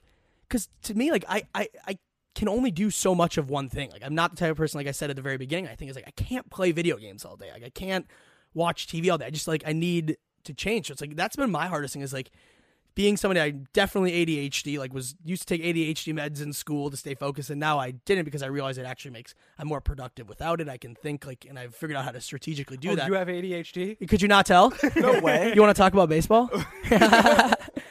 no, but it, it's like I just I'm like bored. Like it's what it is. It's just like But are you? Is there a certain aspect? Because like I had brought it up earlier. Of like my hope for people is during this time where they're like trying to fill the block of time or avoid that they they find some things that are are fulfilling to them that they can actually hold on to and are personally right, which I've beneficial. found some things, So but like you play guitar and stuff. like I and that's completely cool. taught myself how to play guitar in the last month on That's sick. quarantine. Like I had no I had no musical knowledge, and I would like I went from having literally zero musical ability to like being able to play the guitar fairly decently. Like, and I like doing it; it's fun. But once again, you can only play the guitar for so many hours a day. Yeah. So Like- you're. I guess you're. I feel like all of us are just kind of Right. this constant process of like. like trying to find new things, but also Right. managing to stay productive. And it's like a balance of like wanting to work and find new things, but also knowing like you got to mix in something to keep you sane and excited and like happy. Like, Right. and I, like, I mm-hmm. went on a bike ride by myself the other day. I've worked out outside, walked my dogs like numerous times a day. Like I just like I don't know, just like simple things that like were used to maybe be like tedious. Like I would walk my dogs because I know they needed to walk. Now we're like probably my favorite part of my day. mm-hmm. Like go outside and just walk. and and take this for what it is. I've been loosely playing around with this idea, and it's not workshopped entirely. But the like w- when I talk with my friends and family about how they're bored and what they can do to actually fill that time, it's simple things like um, posting on so, on social media or on the internet. That's Yeah. like the first things that Are we going to to TikTok right now? Is that what this is going? it can be anything. It can be LinkedIn. It can be TikTok. It literally can be anything. The the biggest fear for all these people, or the biggest blockade for my mom or my brother or a friend to putting on there is they don't want to ask the question to themselves about who you are and w- what you're putting out there. Like they, Right. they have this idea of they should be putting out something that meets the standards of what they see. And that sh- shows no gratification towards them, so they refuse to post on there. And the, the simple act of posting on social media, you can get very lost in it and you can become a very um, lost person in- Yeah. internally because you're, you're meeting standards of everyone else. You're just trying to. You're just trying to like post something to get likes or engagement. Yes, but if you're actually trying to be yourself and, and like truly being your, like reflecting whatever that, that takes, there is more reward in like internally reflecting and sharing that on there and getting one person to say, "Dude, that was sick." Yeah. that like be like there's all these documentaries of likes kill you uh that you you lose your self-confidence and all this stuff like all right yeah you you're lost already like there was something before you started posting that you were lost like if i told my younger brother to start posting on social media about how he's an avid swimmer and like what swimming has done um to like help him find structure and like fulfillment in his in his day to day he he's refused to do it Right, but so my I, I agree with you on the asset of that, but my, my pushback or like my argument would be like, why? Like, so what what gain? Okay. Would, would his goal and and it's not even a disagreement. It's just like a and from your side of things, would his goal take your brother's swimming for example? Would his goal of posting that to be to get feedback on a like a legitimate tactical thing like a swimming drill or just meet a new friend? Where, where do you see the value of that being posted? Yeah, and that's different for every person. For, Right. For me, I would find the value, and I chose to take 20 minutes to physically write out my thoughts and put it in a manner where someone could grasp it. And that in itself, no one takes the time to actually like, tr- like get in there and, and, and to do so work. so put it from the other side of it. Let's say that you know you encourage doing that. Let's say somebody hears us, they take that advice, then they go to Facebook and it's not your brother. We'll just stick on to the. Let's just say somebody it, it's gaming. They love gaming. They're talking about their experience, what it's done for them socially, and they post 200 words on Facebook. Are you going to read it? Are you the type of person that would honestly read that? Because that my pushback has always been people love putting out content, but no one loves consuming it. People love to think that they put out a, if it's a long written content that everyone's going to consume. But like my al- my pushback always, and it's not even negative, is that how do you find something that if that adds value to yourself, but is also easily consumable and brings equal value or enjoyment, entertainment from somebody else? And my my continued argument for that is that's why TikTok has been so popular, especially recently, is that there's it's so easy to consume. On the one aspect that it's very limited text, and it brought the fun back to social media. Social media has become this tedious, almost chore for a lot of people. Like they feel like they have to post those things on Facebook. They feel like they have to update Instagram audiences or tweet constantly. Versus TikTok is like you go on TikTok to strictly be entertained. There's no other purpose, and it's done that very well. It brought the fun back to social media. So I've always just said like you got to find that balance of pleasing yourself and finding equal value or entertainment for somebody else. Yeah, and like I said, I'm loosely playing around with this idea. Right. And and in saying And I, I hope because, you know I'm not like shooting it down. No, it's just it's like it's like how I look at it. Like Yeah, it's like because I sit there on TikTok an hour a day and I waste away an hour uh, every single day. right, but it's no, no, n- no, we're maybe studying TikTok. yeah, it's like you like to say that, It's right? market research. Um, but uh, like, and I post on TikTok and I wait for it to catch a, a stream to Yeah. get 300 views, and if it doesn't, I feel bad about myself. I I to- I- that's the biggest thing is that that's where that the hit of dopamine from getting likes and going viral and all that stuff. And that's that's always been my battle with social media is that I constantly am asking myself I'll, I'll write out posts all the time whether it's on LinkedIn, Facebook or anything and I'll I'll post and I'll ask myself does anyone care? Like am I posting this to make myself feel better about myself? Did I get featured in an article and I'm sharing this to actually share what's in it, or is it just so you know that I was featured? And I ask myself that all the time, and I oftentimes end up don't posting it because I don't have what I think is the right answer. Like I don't have enough substance to bring value, and I'm just sharing something for personal gain. And I think that I don't know if a lot of people think like that, but that's always been my battle on why I've never I've never been huge into sharing things on social media. Like I have a decent following on platforms, and I don't post nearly as much as I probably should, and or other people in my situation would. hmm And then to that, I I would say to those people that don't necessarily need that gratification or don't don't, don't see the value in it, then document your shit though. Like find a way to Right. document your shit, even it. Like my brother, I'm going to go back to him. Like he is just sitting watching Netflix and doing nothing in the sense of like, Yeah. you- you- like there's no Personal productivity. yeah, and personal growth. Like it's coming to a complete halt. He does not have work to like he works as a coach, so there's no coaching. He is not in swim practice and he's not in school. So like Right. what are you doing, brother? And uh, I'm like post on LinkedIn every day. See what you can do. And And that and that I should make to it. and I should underline that that I don't discriminate at all. If you're producing substance and you're trying and you're genuinely and I think the question I always encourage people to ask themselves is what is the value add for somebody else? And make and it's not just for personal gain, but if it is just for personal gain, almost like admit that. Like you just and get enjoyment out of posting it, like and you you feel you know fulfilled by posting and even updating on your life. Today I did this. That's totally fine, but it's almost like own up and let that be your message that like this is something I enjoy doing. Like there it is. Yeah. So I think at the root of everything we're saying right now does that make like- sense? Like is that No, yeah, you- okay. I was Yes. Like at the root of what I think what you both are talking about here is like you really got to like love what you're capturing or Right. love what you're doing in order to want to share it. So like in your brother's sense, you know, he's a junior, senior, like likes probably loves swimming, but like that's not something that's going to be I- and maybe he wants to be a coach someday and maybe he wants to soar and, and actually invest in swimming. If that were, were the case, then I think he'd be much more keen to your suggestion of, hey, start posting swimming videos. Hey, start doing this. Hey, start doing that. But it's y- you post on social media and you and you share things because you want to share it. Like when I create something, the first thing I want to do is show my friends because I want to know what they Right. they like to do. But it's because I love what I'm putting out there, regardless of it's a dumb TikTok or regardless of it's like a, a long and post. see that's kind of like the root of my point is that if you Yeah. get personal enjoyment out of it, then who is Who anyone cares? Who is who is anyone to tell you that you shouldn't or can't do it because it's Yes. totally fine. I think that that's just I've always had this like love hate perspective and relationship with all social media because I find I'll look at a story and be like, God, I hate that he posted that. It's just showing off this. But then I'll catch myself and I'm doing the same thing unintentionally. I'll, I'll post that I was on somebody's boat. Like, what is like?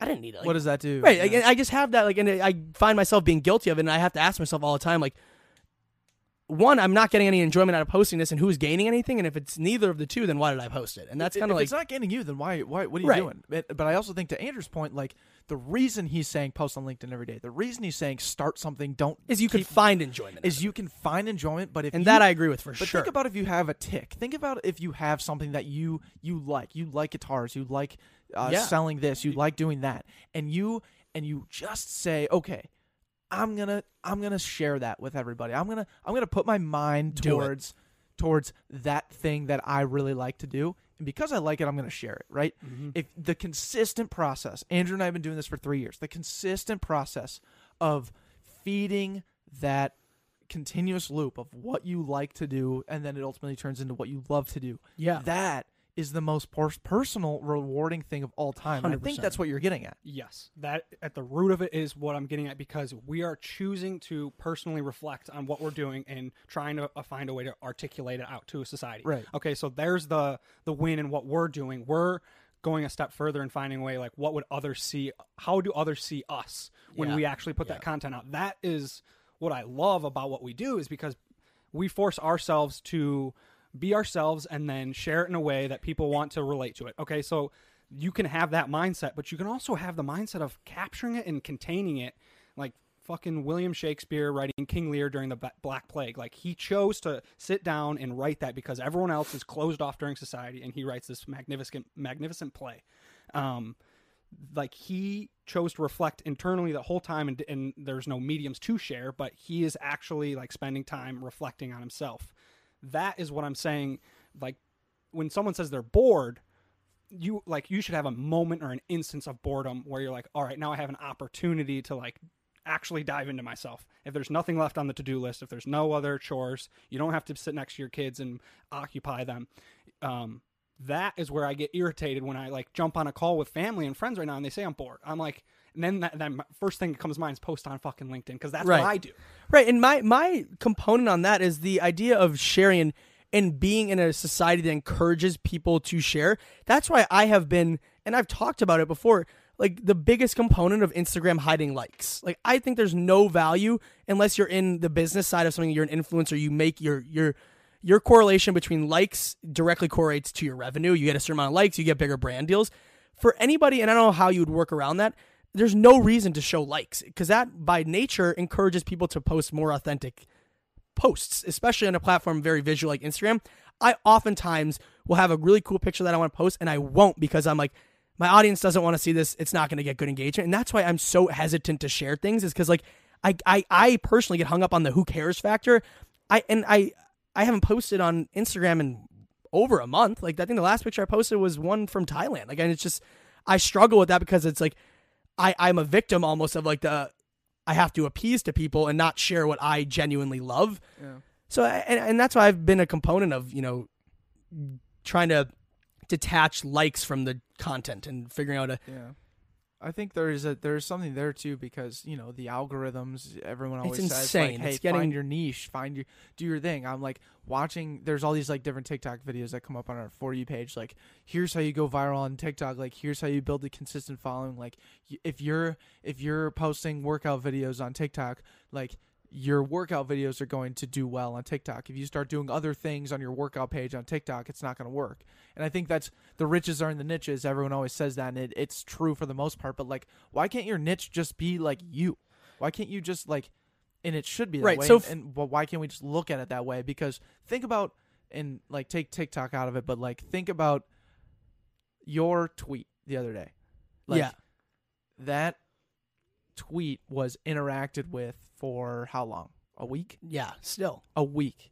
at least. You posted for a w- you posted one thing for at one moment in time, and for a week it was remembered and engaged with. And By after far that, my mo- the most engagement I've ever had. and then after that, whatever impact you made in that one week is what lives on forever. So think about it in terms of Instagram. If you post a picture that doesn't get a lot of good engagement, sure, I I, I understand that, that there's a there's a lack of dopamine there that Right. that you did not get, but And- like that was seen by X amount of people for probably two to three days. And what was interesting is I just rem- you reminded me. I told you to re- remind me of the interaction I had with a lady on a bike path yesterday. oh yes, And it- that The reminded on me- the bike path. Yeah, yeah. So I went for a bike by myself yesterday. I was getting out of my car, I was taking the bike out of my mom's Jeep, and I was standing there, and this lady comes by with the cutest dog, a Bernedoodle. It's like a Bernese Mountain Dog and a Labrador. The dog just like very graciously comes and interacts with me. I'm like petting the dog, and this lady's just like giving me this weird look, like kind of like staring at me, like almost like if somebody was like sizing me up. But like I could tell that like she either knew me from somewhere or had something. She's like, then she says, "Oh, you look so familiar." And I was like, "Oh, uh, okay." I was like, "Any ideas?" And she's like, "I don't know, your face. I've just seen your face before." And I'm sitting there like, that fucking face. I was just thinking in my head, I was like, I, I, I was like, I wasn't gonna start throwing things out there like where she would have known. I was like, I don't know. Then she goes, Oh, are you the Corona kid? And I was like, Oh my god. I was like, and she goes, I saw a, a they an article that had your picture in it in the Today Show online that was a reference to your tweet. So talk about impact of a tweet. That my genuine intentions, and when I talk about it, was not for that tweet to go viral. My tweet was I knew the shock factor that would come from my friends and the friends of my friends hearing that one of their close friends had coronavirus would at least encourage one person to stay home. And my goal is to do that for people I cared about and their friends is like, yes, you got to stay home if you're having symptoms or until you're over it, all these different things. And that was my intention. And it showed because I was, I wouldn't have posted if it wasn't. And then it worked because people were, you know, a bunch of people replied, tons of engagement. And some lady saw me and said, I saw your article and I think it's good and so happy to see that you're healthy. And it was a great interaction. And that was like kind of like my experience of like genuine social posting. And that's why I'm, I don't know, I, I should post more, but I'm just always hesitant until I have a real genuine reason to do so. Hmm.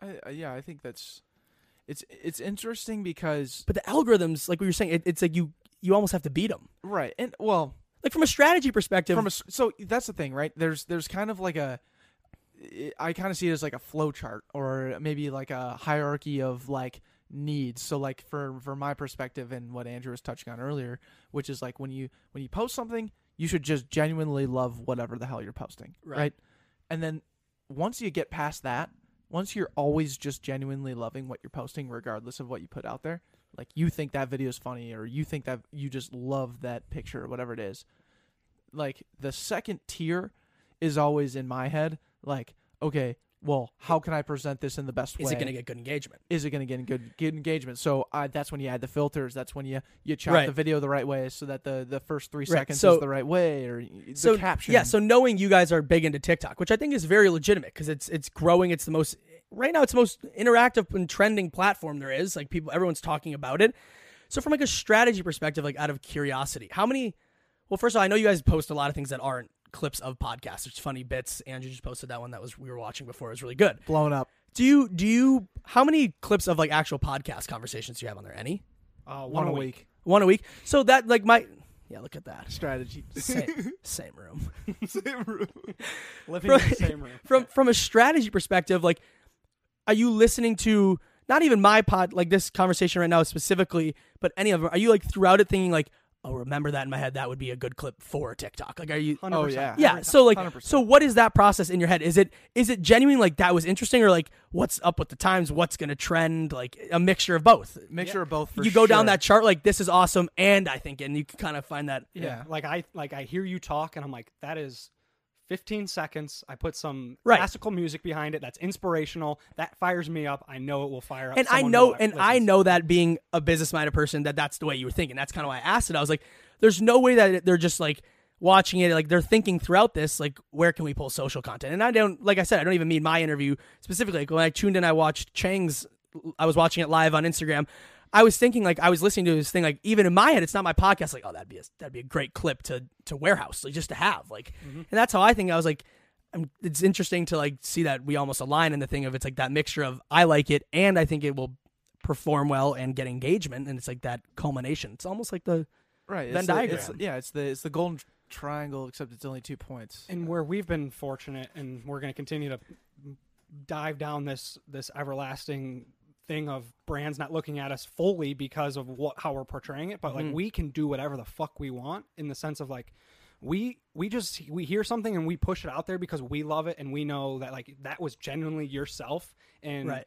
and that's what performs well and if it doesn't then like we miss something like a time of day or a hashtag or Yeah. something random like that but that's what sucks the most is like when someone does something really cool and we want to share it and it doesn't work in the algorithm. That's what hurts me. Declan will spend a month and a half on a post that means a lot to us and it gets a thousand people to watch it. Very cool. And And, then we spend 20 seconds on something where he walks into the kitchen and, fil- and looks at a post-it note Right. and it gets 30,000 views and that's what hurts ultimately 100%.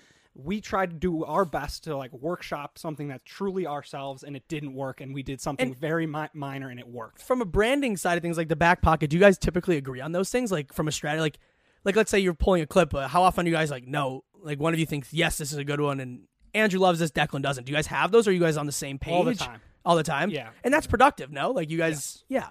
Because he'll he'll want to throw something knucklehead out there and i want to do something serious and we'll have to find this the fine line all the time between the two. Yeah. And I think it's about like especially in a time like this finding that balance like not even like trying to like find how far you can go with a corona joke anymore cuz it's almost like those are irrelevant but I'm it's like exhausted. but but- but it's almost like finding the balance of like that board is is is, is funny but it's also like productive like it has like actual takeaways of things that people can do like the board gets brought up our like one don't time, panic? like that's legitimate. Like don't panic. Like seriously like, don't panic. Like just stay at home if you're not feeling well. You're gonna be fine.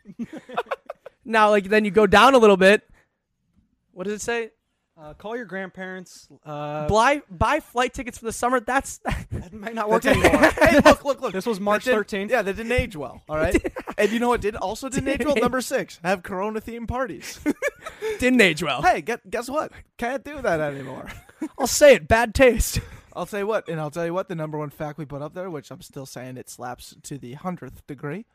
Dogs can't get coronavirus. oh my god i'll say what if i could not have interacted with my dogs during my quarantine Right. would have been totally different Yeah. Mm-hmm. Oh God. You know, but so back to your point though, and what Andrew was talking about with like social interaction, like, and even with like podcast downloads, I've just totally taken that and just bundled it up and just thrown it out the window. right I just look at like the the single point of we posted because no matter what you do that makes at least an impact of one person. And I know we always talk about this this thing of like, oh, if you impact one person, it's great, it's great. It's like, dude, if I posted and it only got one, it only impacted a little, like it only got one like, I would be p- kind of pissed. But at the same time, like I'm looking at this thing of like, look, people are seeing this, but not necessarily engaging. And if they're seeing us from five different aspects, five different perspectives, and then also kind of five different pieces of mm. content, like when you brought up earlier about TikTok, like, are you guys thinking of like, oh, that's a TikTok, oh, that's a TikTok, oh, that's TikTok? Of absolutely, of course, we're doing that because Yeah. that's what TikTok provides, right? When I think of something funny, I tweet it.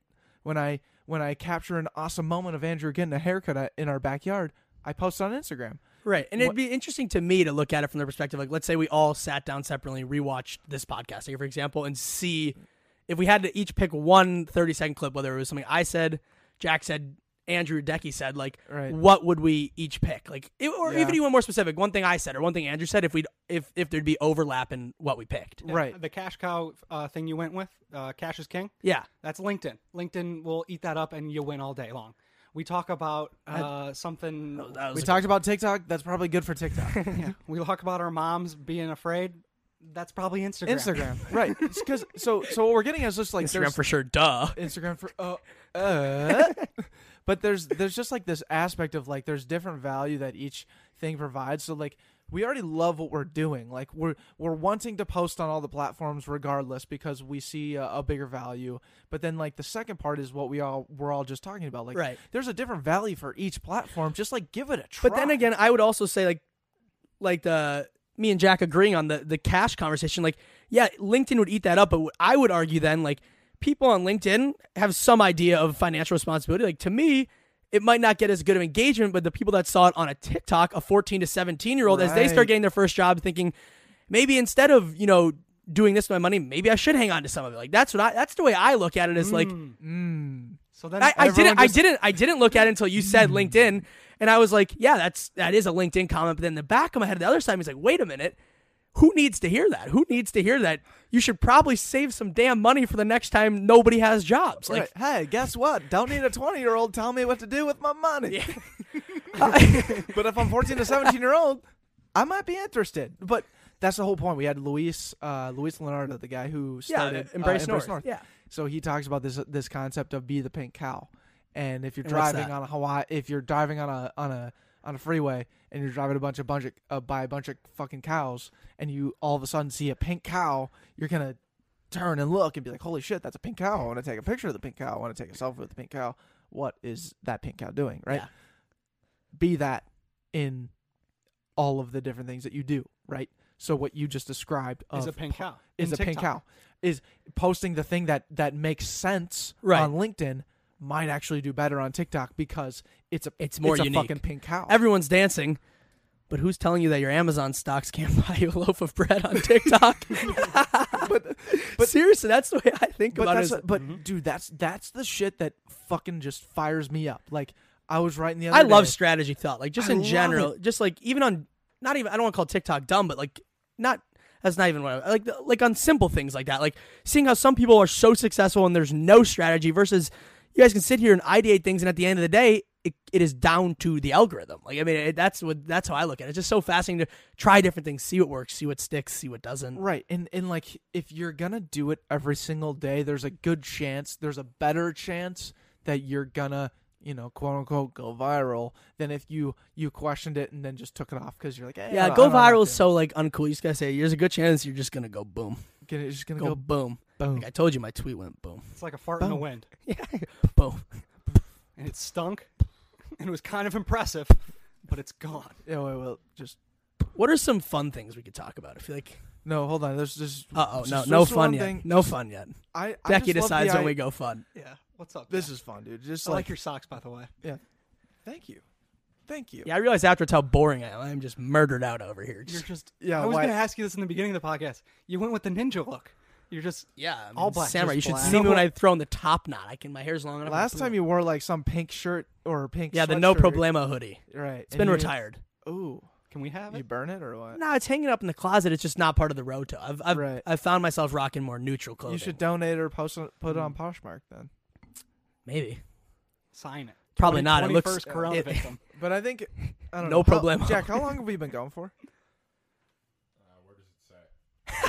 All right, I so don't I guess it doesn't matter. Scratch that. It's seven fifteen. 715, so about an 7:15, hour about 20. An hour, an hour twenty. So Maybe we hour may 30. uh, look, guys. We may have lost a couple listeners based off what we've already said this far. But if you're Hour If you- 32 minutes. hour thirty-two, so perfect. Hour Thank you, 32. Jack. So You're like, welcome. it, it, here's the thing: we di- we never really care about this because you know, like when my whole thing when I was what I was getting back to, and I think what we've been talking about for a little bit here is just the idea of like how fun it is to problem solve. Yeah. Whether it's just like you're in Corona and you're like, all right, I got to figure out like what my business straight up is gonna be. Big problems, little problems, the process. And some people hate it. I do, but I, and I think you guys agree with me because we've been talking about it for so long. But like, man, it is just, I just get so much enjoyment and fascination when I see a problem. I'm like, interesting. Like, okay, we have a problem. Mhm. Like, let's see how we can figure it out and solve. and that's it. a very big difference. And I think that kind of ties into like in my mind, like people that thrive off of predictability versus you know not knowing what's going to happen in six months. Like there's certain people that have had the same job for 30 years, same salary, and they they like knowing what they're going to do every knowing exactly what their daily tasks are going to be. And when a problem comes up, it, it shuts them down. They shut down internally. They don't know how to solve it without help. And there's other people like yourself, like I in myself, I, I even like attempting, even if I can't come up with an answer.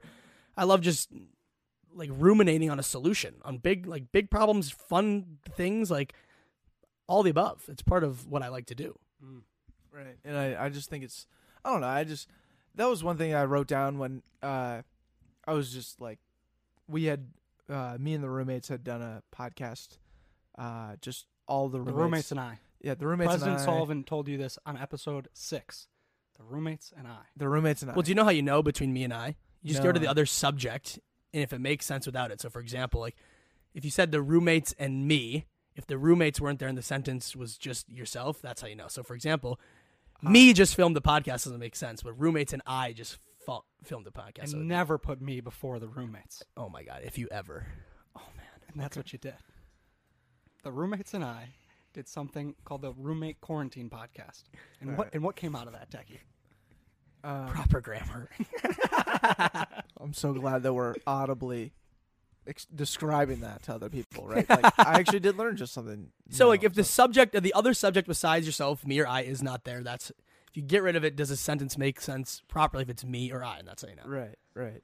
Um, so wait, I was talking about it's just like Problem solving. problem solving And the roommates and, and, then you. roommates. Oh, okay. So one thing that we did with all the roommates and I. Nailed it. That boy. I don't know if There he that works goes. either. There he goes. oh, fellas, fellas, help me out, dude.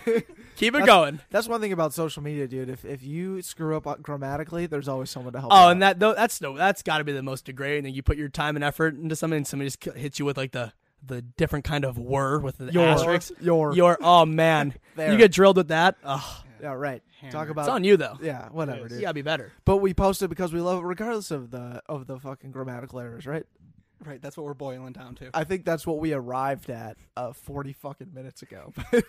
but anyways, what I was saying is like we were talking about like Jack Burke had actually brought up how like this was a this was a moment or a podcast that he's like always been looking forward to because it was a time where we were all just going around the Right. the, the the horn here talking about the shit that we all have on each other as roommates being with each other for the oh, last that two sounds years so fun. it was so fun and i like went and and chopped up the whole podcast make it look nice because i was like you know what regardless of how many downloads or views this gets like i'm excited for 29 year old declan to, To, find re- this to listen to. to go back and then watch a nice video and and 1080p and like actually have a nicely produced podcast that we can all relate to um but even further like a actually listening to the feedback that i got i was i just whipped out my journal and started just like writing down all the shit that like everybody around here was like writing like all right declan like you gotta figure this shit out like you, you gotta Turn the oven off. you got to turn the oven off. Like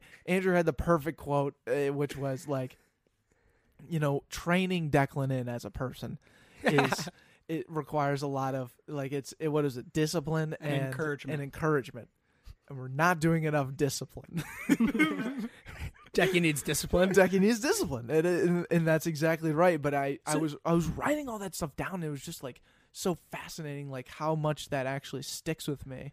Have you guys enjoyed being quarantined together? Oh my Like, god, we've had I- the best quarantine of all time. Jack, back me up on this. Well, this this quarantine has been fucking grand slamming, dude. I think we're having more fun than the average. Like I gotta be honest with you, coming in here and like knowing all of you now, like over the past, like I'm jealous. Like I would way rather be living quarantined here. Like, w- like I'd way rather be part of the roommate squad than chilling at home with. I love my mom. My mom has been the best caretaker. Yeah. No shots at the mom, but I just have I'd be having more fun if I was living here, easily. Right. Yeah, w- w- and it's bad to say that I don't feel guilty because I'm like I'm winning at the same Right. Like, I, I I get to be around You my shouldn't my feel boys guilty. all day long, and they get to do their work. They're making money. They're stable. I know they're healthy, and I get to sit along with them and see them win. And Yeah, I'll say it. I'm jealous. Yeah, but like again, back to my like outliers take about how like we are such a, a minute part of the world right now where we can say dude, we are having a blast during COVID-19 quarantine times. 2020. Right? Like we had so much fun that we made a poster about it. We're having so much fun that we're recording But you're also eh, podcasts. it's important to echo that you're being respectful to it. I mean, like you're not you're not the people that are going we're on vacations and planes. Like sure. you're making the best in a productive way of the situation. You're all working. You're all Yeah. hanging out. You're staying inside for the most part. But but to your point, like it might not be it might not be as relatable. Like someone there, Oh, all of our parents, all all all kinds of people, I'm sure, are listening to this. Like fuck these guys. Like fuck these guys that they just invited a kid over with who just beat coronavirus and like now we're sitting and here that's- and- talking about it and and having just a rip roaring time like, as if it didn't matter. Right, and to an extent, like I'm very selective now of my interactions, and I'm sure somebody will have the attitude of I can't believe on both sides of it. You had him in your house, and me w- went to go there. I've had numerous people from all the departments of health tell me I'm fine. That doesn't mean I should go out and socially interact with the world. My uncle and grandpa, who are both been at HCMC for decades, have said all things point to being immune. Yes, be smart, but we're now like in a way creating more awareness. Like I mean, like it's just like we're having a conversation. Somebody will listen to this and learn about my first symptoms, and now they'll share that with somebody else. I mean, like, it, and we're being respectful on nearly all of the guidelines. We're sitting far away from each other. I didn't go anywhere else before this. I mean, like it, it is what it is. You got to make the best. of it. We finned up, dude. Yeah. And, uh, and It is what it is. It is what it is. and then we eventually talked about TikTok for 30 minutes. And like you, you know, you got COVID, you got people in villas in Italy with generations on generations sitting alongside each other that are struggling, and we're talking about TikTok. So right, yeah, people are looking at us, middle fingers in the air, fuck the back pocket. But we're and to your point, Jonah, we're trying our best to like, you know, we, I- we, we're trying to not look at it like we're fucking knuckleheads. Right. We, we and I can see what you're saying where somebody would have that attitude, but in my mind, you're not doing anything wrong. Like, I mean, like, you haven't made a disrespectful, distasteful comment about it. You're just, you found a way, like we talked about a little bit ago, like, to productively stay on brand and bring awareness to topic and still have fun. Like, what, if somebody gets mad at you because you're in a situation where you are able to have fun, I mean, that's, you can't get mad at somebody for, once again, whether it be financially preparing, being in a situation, I mean, sure, you can be envious, but envy is always there. But I think you can't get mad at you guys for having a good time. I mean, No come way, on dude. We- no way. We're starting to finally Come around. say to to ourselves, say to ourselves, it is what it is. Do you think though, like, I- I- and and again, going back to the the idea that like, I think we're on a agreement. Like, who the who the hell cares about, you know, how we're perceived, right? I- Yeah. and I know we just talked about that, but like, God, what an opportunity that we have to like, not have to have any like front facing adversity or front facing worries in our life. That now, like, we're already thinking like three or four steps ahead of when the pandemic ends Yeah. Like we're we're in a very small minute class of like problem solving to in a, in a futuristic degree and just like actively tracking it until we get there. Like we're all all four of us in this room are like you know part of us is like can't wait till this ends but like okay when it does end how am i going to act? How are we going to when going it does end how am i going to thrive? When it does end how are we going to capitalize? What is the ultimate need of this society when it does end like what does it no- look like for me winning to help as many other people win? Exactly. Right. And and and that's what I'm most fascinated about. And that's why this time is so interesting because like there's there's part of you that's documenting the journey, right? This podcast is documenting the journey. What how what is it like to have coronavirus symptoms? We talked about that for, you know, 20 minutes already. You know, that what's it it's so cool that we can now say that we had someone who had coronavirus who got who defeated coronavirus, not to brag, on this podcast, right? Like that's that's a cool thing. But like And that, that's the, that's my point. Is it's cool. We had fun and it's productive. We gave somebody some sort of substance dude. of like knowing the timeline, my interaction of what it was like. So like people have people have been hitting me up nonstop. What were your conversations like? How do you know you're clear? And it's like I, I had no symptoms for a week. Like I'm I'm fine now. Just like anything else, it, it- I'm good. And now you say, go to the back pocket, see what I said. Yeah, yeah. There Well, is. actually, th- that's There- that's there it went. There it That's a good point. and I, I There- actually kind of want to get did. your like your opinion on this, and you're gonna you're obviously in this situation now. So like, part of what Andrew and I do, right? Like we're we are a production content factory. You come in here and you're gonna have eight eight or nine or to ten pieces of content that you can use and share yeah. for yourself. And then you have one long form version of it. Yeah. and you have one long form. It's Yeah. all all basically funneling back to this very conversation. But from the perspective of you, like my biggest question in my own head when I'm sending you links or sending you pictures or sending you videos, like pretty much all I want to do is send you something that you love so much that you're willing to share. And right, and I have no doubt that out of this, you'll you'll find something that you guys like, and I'll probably like the same thing because I know we think alike. And whether it was the clip that we, we had a conversation Jack and I had and agreeing on, you know, conversation around financially being prepared or something. I talked about my symptoms. Like I, I have no doubt that there'll be something that Right. I'm I- just trying to figure out like, and I think it'll be like I don't even remember what I said, but like about the being financial. I'm sure it was a good. It was a great balance of you talking about like emotionally and you know being prepared and you being used to working remotely. I don't remember what you said to be honest. Not too rude. It was it was it was great but, though. but it doesn't matter. It was just- and- and it was- oh no, it, we'll probably cut it right there, right? you know, like let's be real. We only have forty seconds to really grasp the attention here. Mm-hmm. But like from our perspective, like th- a lot of our growth is based on the person who's sitting on the couch that you're Yeah. sitting on, right? Yeah. And like a lot of the content that I put out is like, yeah, we want it to be beneficial to back pocket, but like back pocket's not only us, but it's you. 100. percent So I'm always trying to figure out like what's beneficial to you? What what do you love so much about this conversation that you're willing to share? Is it a picture? Is it a video? Is it this? Is it that? Because I'll tell you what, like you reposting on your Instagram story is fucking sick. Like that I hope someone on our Instagram right now is tuning in live to watch Jonah talk about what what Yeah. he's been going through, right? Like there's a genuine interaction there. But there's also another point of like how how do we how do we grab the people that love you, love Jonah, regardless of what you post, regardless of what you do? There's a there's a certain percentage of people that love what you are doing. Back Pocket is sharing what you love to do. I want I want some of those people to just just come along with the ride. a great oh, I like. Jonah. Oh, I like now. I like Jack. Now I like Andrew. Now I want to maybe I'll maybe I'll listen to another one. And it's almost like the progression of watching a TV show. You might watch a TV show because you like a character, and then as you go in, you like You all the characters. And then you're like, oh, I don't know, just like that character. I like the storyline. Oh, I like the music, and it all is a journey. exactly. So you're Yeah. following what I'm saying. So yeah, like, it's a great point. Andrew and I, our biggest growth tool, right, are these genuine interactions. I there's there's all kinds of strategy and stuff that we talked about behind the scenes of like how do we make Jonah look like this awesome dude who he is already, but like how do you how do you promote him to the greater universe to get them to listen to your podcast? That's great, but I would much rather triple down on the 5% of those people that love Right, Jonah and I and it's almost and that like we can now loop in because we're all like-minded. and I view it as equal value, like in the in the aspect of I'm on this podcast, somebody new will hear about me, and you, I'm on the, I come on the podcast, and for you, me reposting the story has value to you, but I, I see it as I, and in my eyes, I wouldn't do it if I didn't believe in the people, Declan and Andrew in the podcast. I wouldn't have been here. There's probably in, amongst all the other medias, other people have hit me up. I'm not going to do something that I don't care about right now, especially.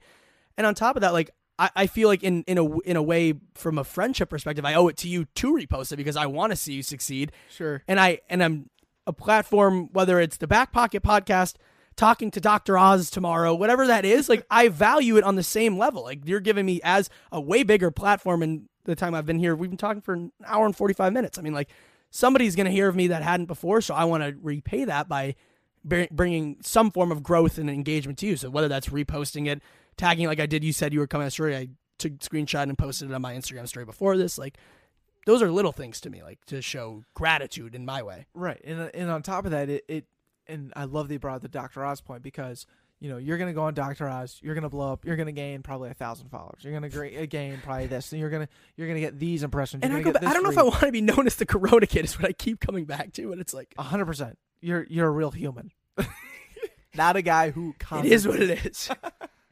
But but what you said like goes a, it goes so much further, right? Like people get to genuinely hear what's going and on. that's why I'm here because it's, it's not only that, and it's just fun. Like we have a good time. Like Right. And like that's what we're trying to scale, Andrew and I. Like literally that's what we're trying to scale is like Andrew and I are having a blast when when anybody like when people when if anybody who sits down that we're genuinely curious in and we're good friends with, the podcast is gold. Like Yeah. this is a gold podcast. We haven't asked a single question that's like, oh, we have to build this conversation, we gotta fill time. Like, no, like it's just This is our- random, but it's this good. is us. It's it's it's us, and it's good. Like anyone who's listening feels like they're sitting right next to you, Jonah, Yeah. and that's that's where we win. And so like I'm trying to figure out in my own head like how do I how do I just continue to to put that like obviously we're putting the podcast out, but like how do I really make that look like something that like people are like fuck yeah, dude, it's Joe Rogan, I'm in. Like it's it's this, I'm in. Like we don't have that and I think it's about sharing those clips, the gold clips of whether it's snippets from the interview. Because on one hand, Joe Rogan is, in my mind, successful for a few reasons. One, he's a phenomenal interviewer. You can't argue that he has great. He has encourages conversation. He pushes back on people, but beyond that, part of his continued success and growth is he gets crazy people on. I mean, he has a three-hour sit-down with Elon Musk. He's the only person that has that. So to his advantage, it's that. But to you guys, you're having these authentic conversations, and by posting snippets of what you're talking about and really admitting to that being your goal, like publicly saying, we're simply trying to have these really cool conversations where you feel like you're a part of it. And whether that be a mixture of really sharing those clips and then figuring out my only thing that I could think of on top of that was figuring out a way for it to be interactive. Whether you start, you know, not only a live show, but you have call ins, like people like a radio show more, like people are calling in, you you you bring up a topic, we talk about anything from coronavirus to a Netflix show and have people call in and make it more audience involved would be like an idea that I That's that's kind of what mm. we're doing with the like and- the Zoom chat. Well, right. and that's the overarching model of 2020. I mean, this attic space can only impact so many people, and you can only bring in so many people. By the way, it's super dope up here. Go ahead Yeah. and say. Thank you. What do you For- think about the, like the finished woodwork? You know, it's, it's nice. It, it's it's it's awesome, and I like that you kept the chairs. Nice touch. Love those chairs. that you, couch may need a change, though. right, right. If we can find a couch, How is it uh, nearly the two-hour mark? Are you sinking in a little bit? I'm comfy. I run hot though. Like I'm hot right now. Are you guys hot? You guys do we get need a to take our, our Yeah. sweatshirts off or what's going on? I, I I don't wear t-shirts under sweatshirts. A little Mm, interesting. Shit. interesting play. Declan just looks Shirts off podcast.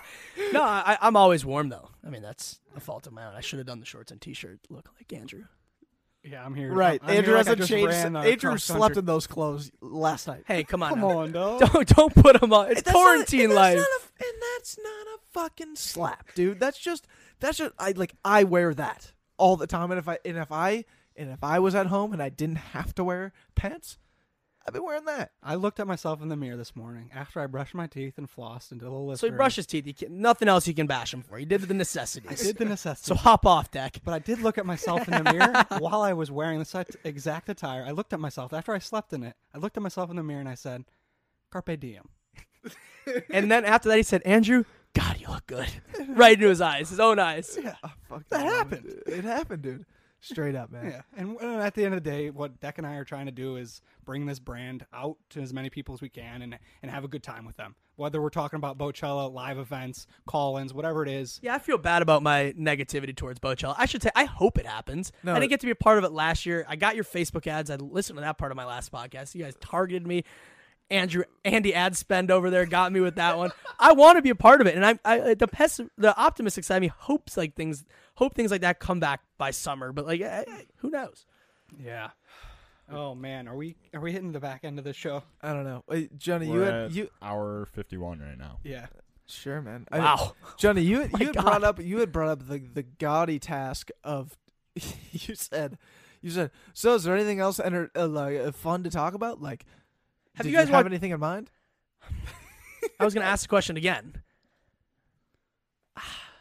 What about like I don't oh have you guys watched Tiger King?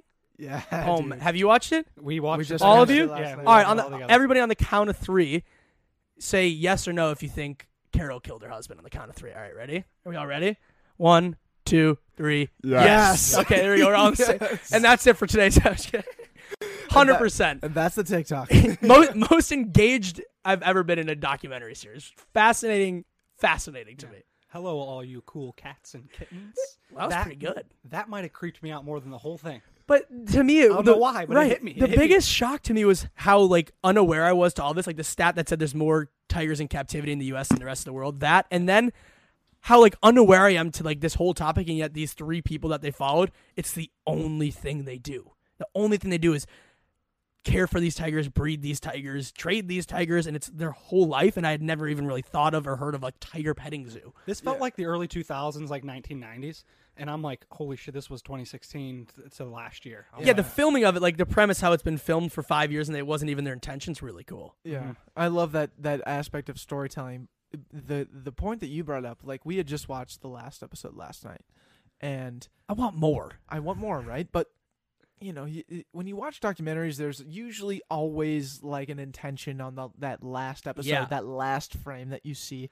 What are they? Gonna, what what is someone gonna actually leave you with? And what you said is there are four thousand tigers in the wild right now. Five to ten thousand of them are being sold and trade in the United States. And and you just watched an entire seven part series on people willing to go to war to kill each other Murder. over fucking selling and trading tigers meeting their bottom line. Say what you want to say and, and, and, and critique what I just said there, but like oh my god, it's And- it's so brilliant i i- to a certain degree, right? Like I I hope to God there's a there's a certain positivity aspect of like there's plenty of people that saw that last scene and are like, fuck, we gotta save the tigers. But like, fuck, we can't save the tigers like these two idiots did it. Like my question is, but a tiger in captivity can't go live in the wild. They they they're dependent on somebody providing food. They don't. They're not hunt. They're by nature they're hunting animals. But uh, like I, I don't know if this is true, but am I right by saying if you took one of the 200 tigers that Mr. Joe Exotic has in Oklahoma and you just let them go into the wild in wherever they're from, like where, wherever they their origin of tigers from, would they survive? Like like, it's like if you put a goldfish in the lake, it can't hunt for itself because it's dependent on being fed food every day. Right. Like is is that natural instinct or is that is that trained instinct to hunt? Right. Yeah, fuck if I know. And Uh, right? Like that's my thing. Is like, are those tigers even savable? Maybe they're relocated to a real facility that they're they're humanely. And that's the other thing is I don't know how humane one of those places was compared to the other one. So it's just like Right. But I crazy I- show, Yeah, crazy and the, show. And the purpose of them doing that is what Deck's getting on. It's like they they don't give a shit about that tiger and and its an ability to ad- eventually adapt into its natural habitat. They could care less. But they are making that the Carol Baskins woman is making buku, millions. buku money. That number Like- that I can't get my head around. And But- and then Joe Exotic is bringing on people that are struggling throughout their whole life and as their as like the zookeepers and stuff and like actually giving them contributing Right. society roles. But, I like, do think they care about the tigers in a weird way. Like I, I'm not. I think that a lot of it's like you have to, to some extent, to dedicate your life and to make as little as money as those people did. yeah. I don't know. I was just baffled. Like I had, I'd never even thought of tigers. Like yeah, right. And I think there's a there's a certain aspect, and I think this something gets brought about up. felines. Right, and I I think, it, and and this is Decky Feline speaking on all of this. You know, like we're we're very up to speed. Um, but what I'm saying is, there's kind of two sides to the coin here. There is the idea that there's there needs to be an awareness that there are only four thousand tigers living in in their natural 100%. habitat, and the entire world can agree that a tiger should be where it should be, in the wild, in the jungle, hunting and, and killing shit and, and moving forward and, and living life, right? There's another aspect where it's like, man, is a tiger caged up? Will that be able to even survive in in the wilderness? and that's what I was getting at. But like that conversation shouldn't even be had, to be honest, because think about think about like that tiger being kind of like the influencer for all his whole fucking gener like his whole species. Species. Like this cute little tiger and me petting this tiger and feeling so good and taking this picture is actually beneficial for the tiger in the wild because people see that they're like that's amazing i'm going to Yeah. engage with it. We make money off the engagement we take that money and we put it into the tigers that are actually living right? I think the model is genius but everybody's getting wrapped up in the publicity stunt. Joe exotic runs for fucking governor. Carol is po- At the- is they're they're going at war and that there's like of course they went Right. at war because they're both seeing so much benefit And they're, at the end it. of the day, whatever they want to say, they're the same. They're doing the same thing. They're whether the same whether thing. it's a little bit humane, they're they're both owning tigers. But at the end of the day, out of all of this, like if nothing else, I can't remember a time where I was that entertained by like a short docu series. Like I was like so Right. engaged. Right. It's like the mixture of everything from the tigers to like the relationships, the whole Travis debacle towards the end of the Oh. series. Like I, you're watching, you're like, you've got to be shitting me. Like this can't. And the fact that it's all on film over the past five years, it's not like you weren't, you didn't just hear about it. You saw every aspect of what they're talking about has been on camera for the last five years. Insane. I cannot, I cannot make that shit up. You can't, and I don't even want to say anything because if somebody for some somehow still on at the two hour mark, I don't want to ruin it because if you haven't seen it, you need to go watch it. I tell everybody. Well, it, and as crazy as you might think, there are definitely people tuning in right now. Yeah, Like, I don't know how many people are on Instagram right now, and there's a couple of people on TikTok. Eh, who this shit cares? Like it, it literally doesn't matter. But that's that's kind of thing that like Andrew and I, or Andrew specifically, on a, when we were on another podcast, we're talking about. They were like, "What's your what's your biggest advice for like starting a podcast?" Right, and th- that's a question we get all the time. And Andrew's like, "Look at the podcast as a networking and just like growth tool, Mm. rather than like a a thing that's gonna is another media platform like Right. TikTok or Right. Instagram. Like, look at it as a time where we can genuinely connect and have a great conversation. Like, you, the three of us would be doing this over beers regardless. The fact that we can now Yeah, that's the crazy thing is our conversation probabed wouldn't have been that different no, when I think about it. but That's it's a good point. it's much more focused. Like we're not Yeah. we're not you know drinking beers watching like a, a, a movie at the same time or or wanting to get food or or anything like we are here because we are here to have conversation Yeah. and the conversation's only going to be enhanced because we got these damn headphones on we got these mics where we we got all these different things on uh and it's it, it's just it enhances everything, and I think it, that's just what makes this medium so unique, and that's why I'll never care about how many people listen Right. and download. Well, it doesn't. Yeah, love it. It doesn't matter. I'll, I'm going to finish it off with this last question. Let's hear it. Yeah. Hold on, I gotta go to the bathroom. So No, look, we're going to finish the podcast off. the whole podcast in general. yes. Oh shit. If- Okay. If, you allow me to interrupt, I Yeah. think um, going back to the question that you asked me earlier, just to kind of round everything that we've talked about out, you asked me like, what do I think the biggest impact of the coronavirus is going to be? Mm. Because in my opinion, we talked about the coronavirus. We've talked about your symptoms of the coronavirus. We talked about the business implications from the coronavirus, and then we got on social media, and then Tiger King.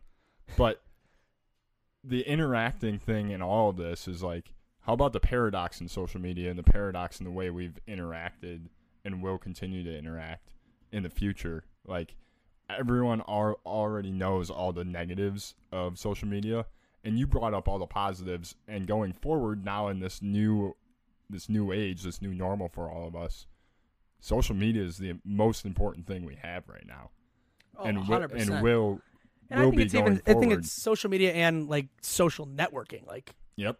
And and sharing content, hundred percent. sharing this podcast.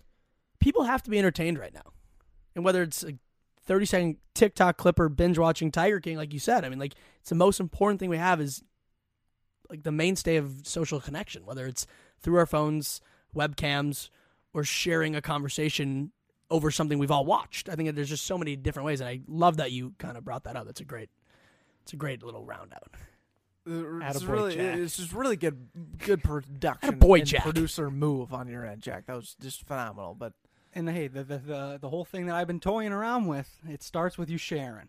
At the end of the day, whether you're your mom or your brother, your best friend, as long as they're sharing or they're capturing what's going on, there's value there. There's internal value, there's external value.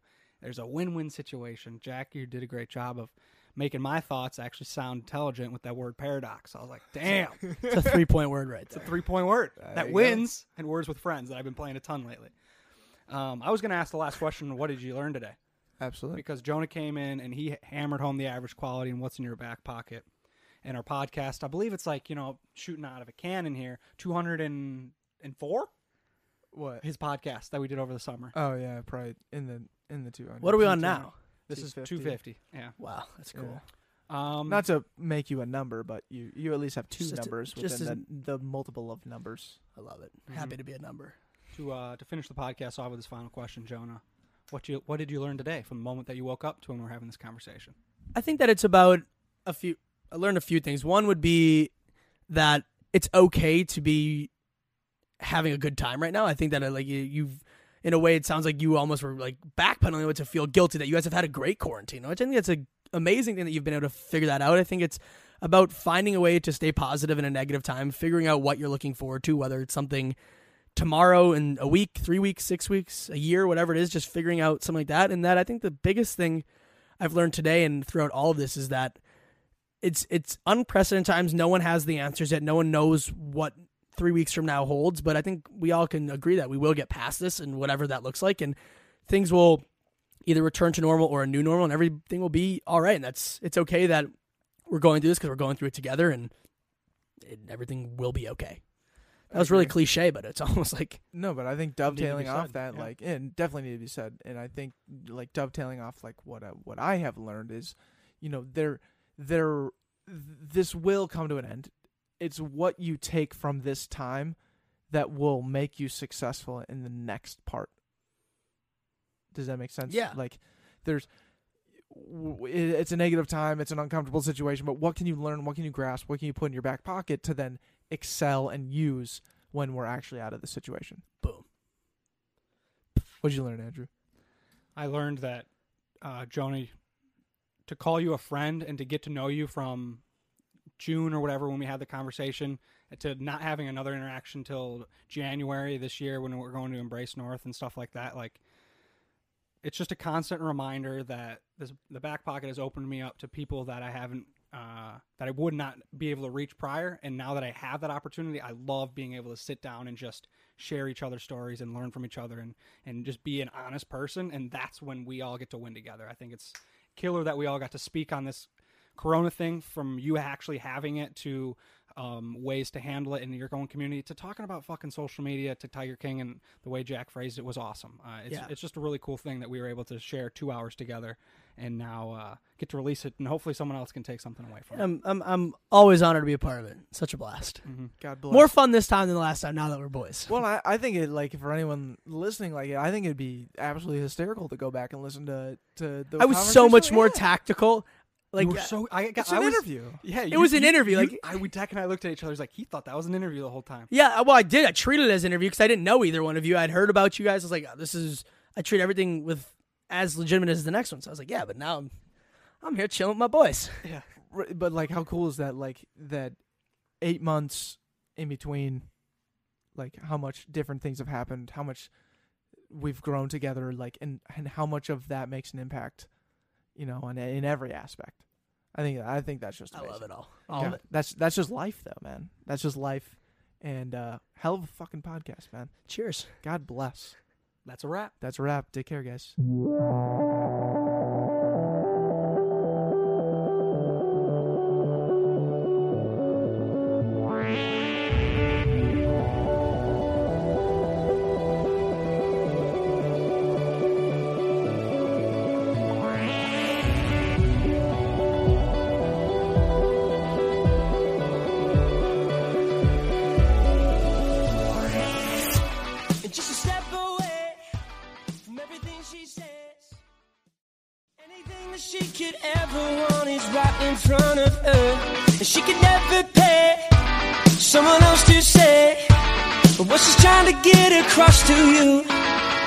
A star gazer. And you can see the look in her eye. She's a dream chaser. She's made up her mind, made up her mind. Just watch her now.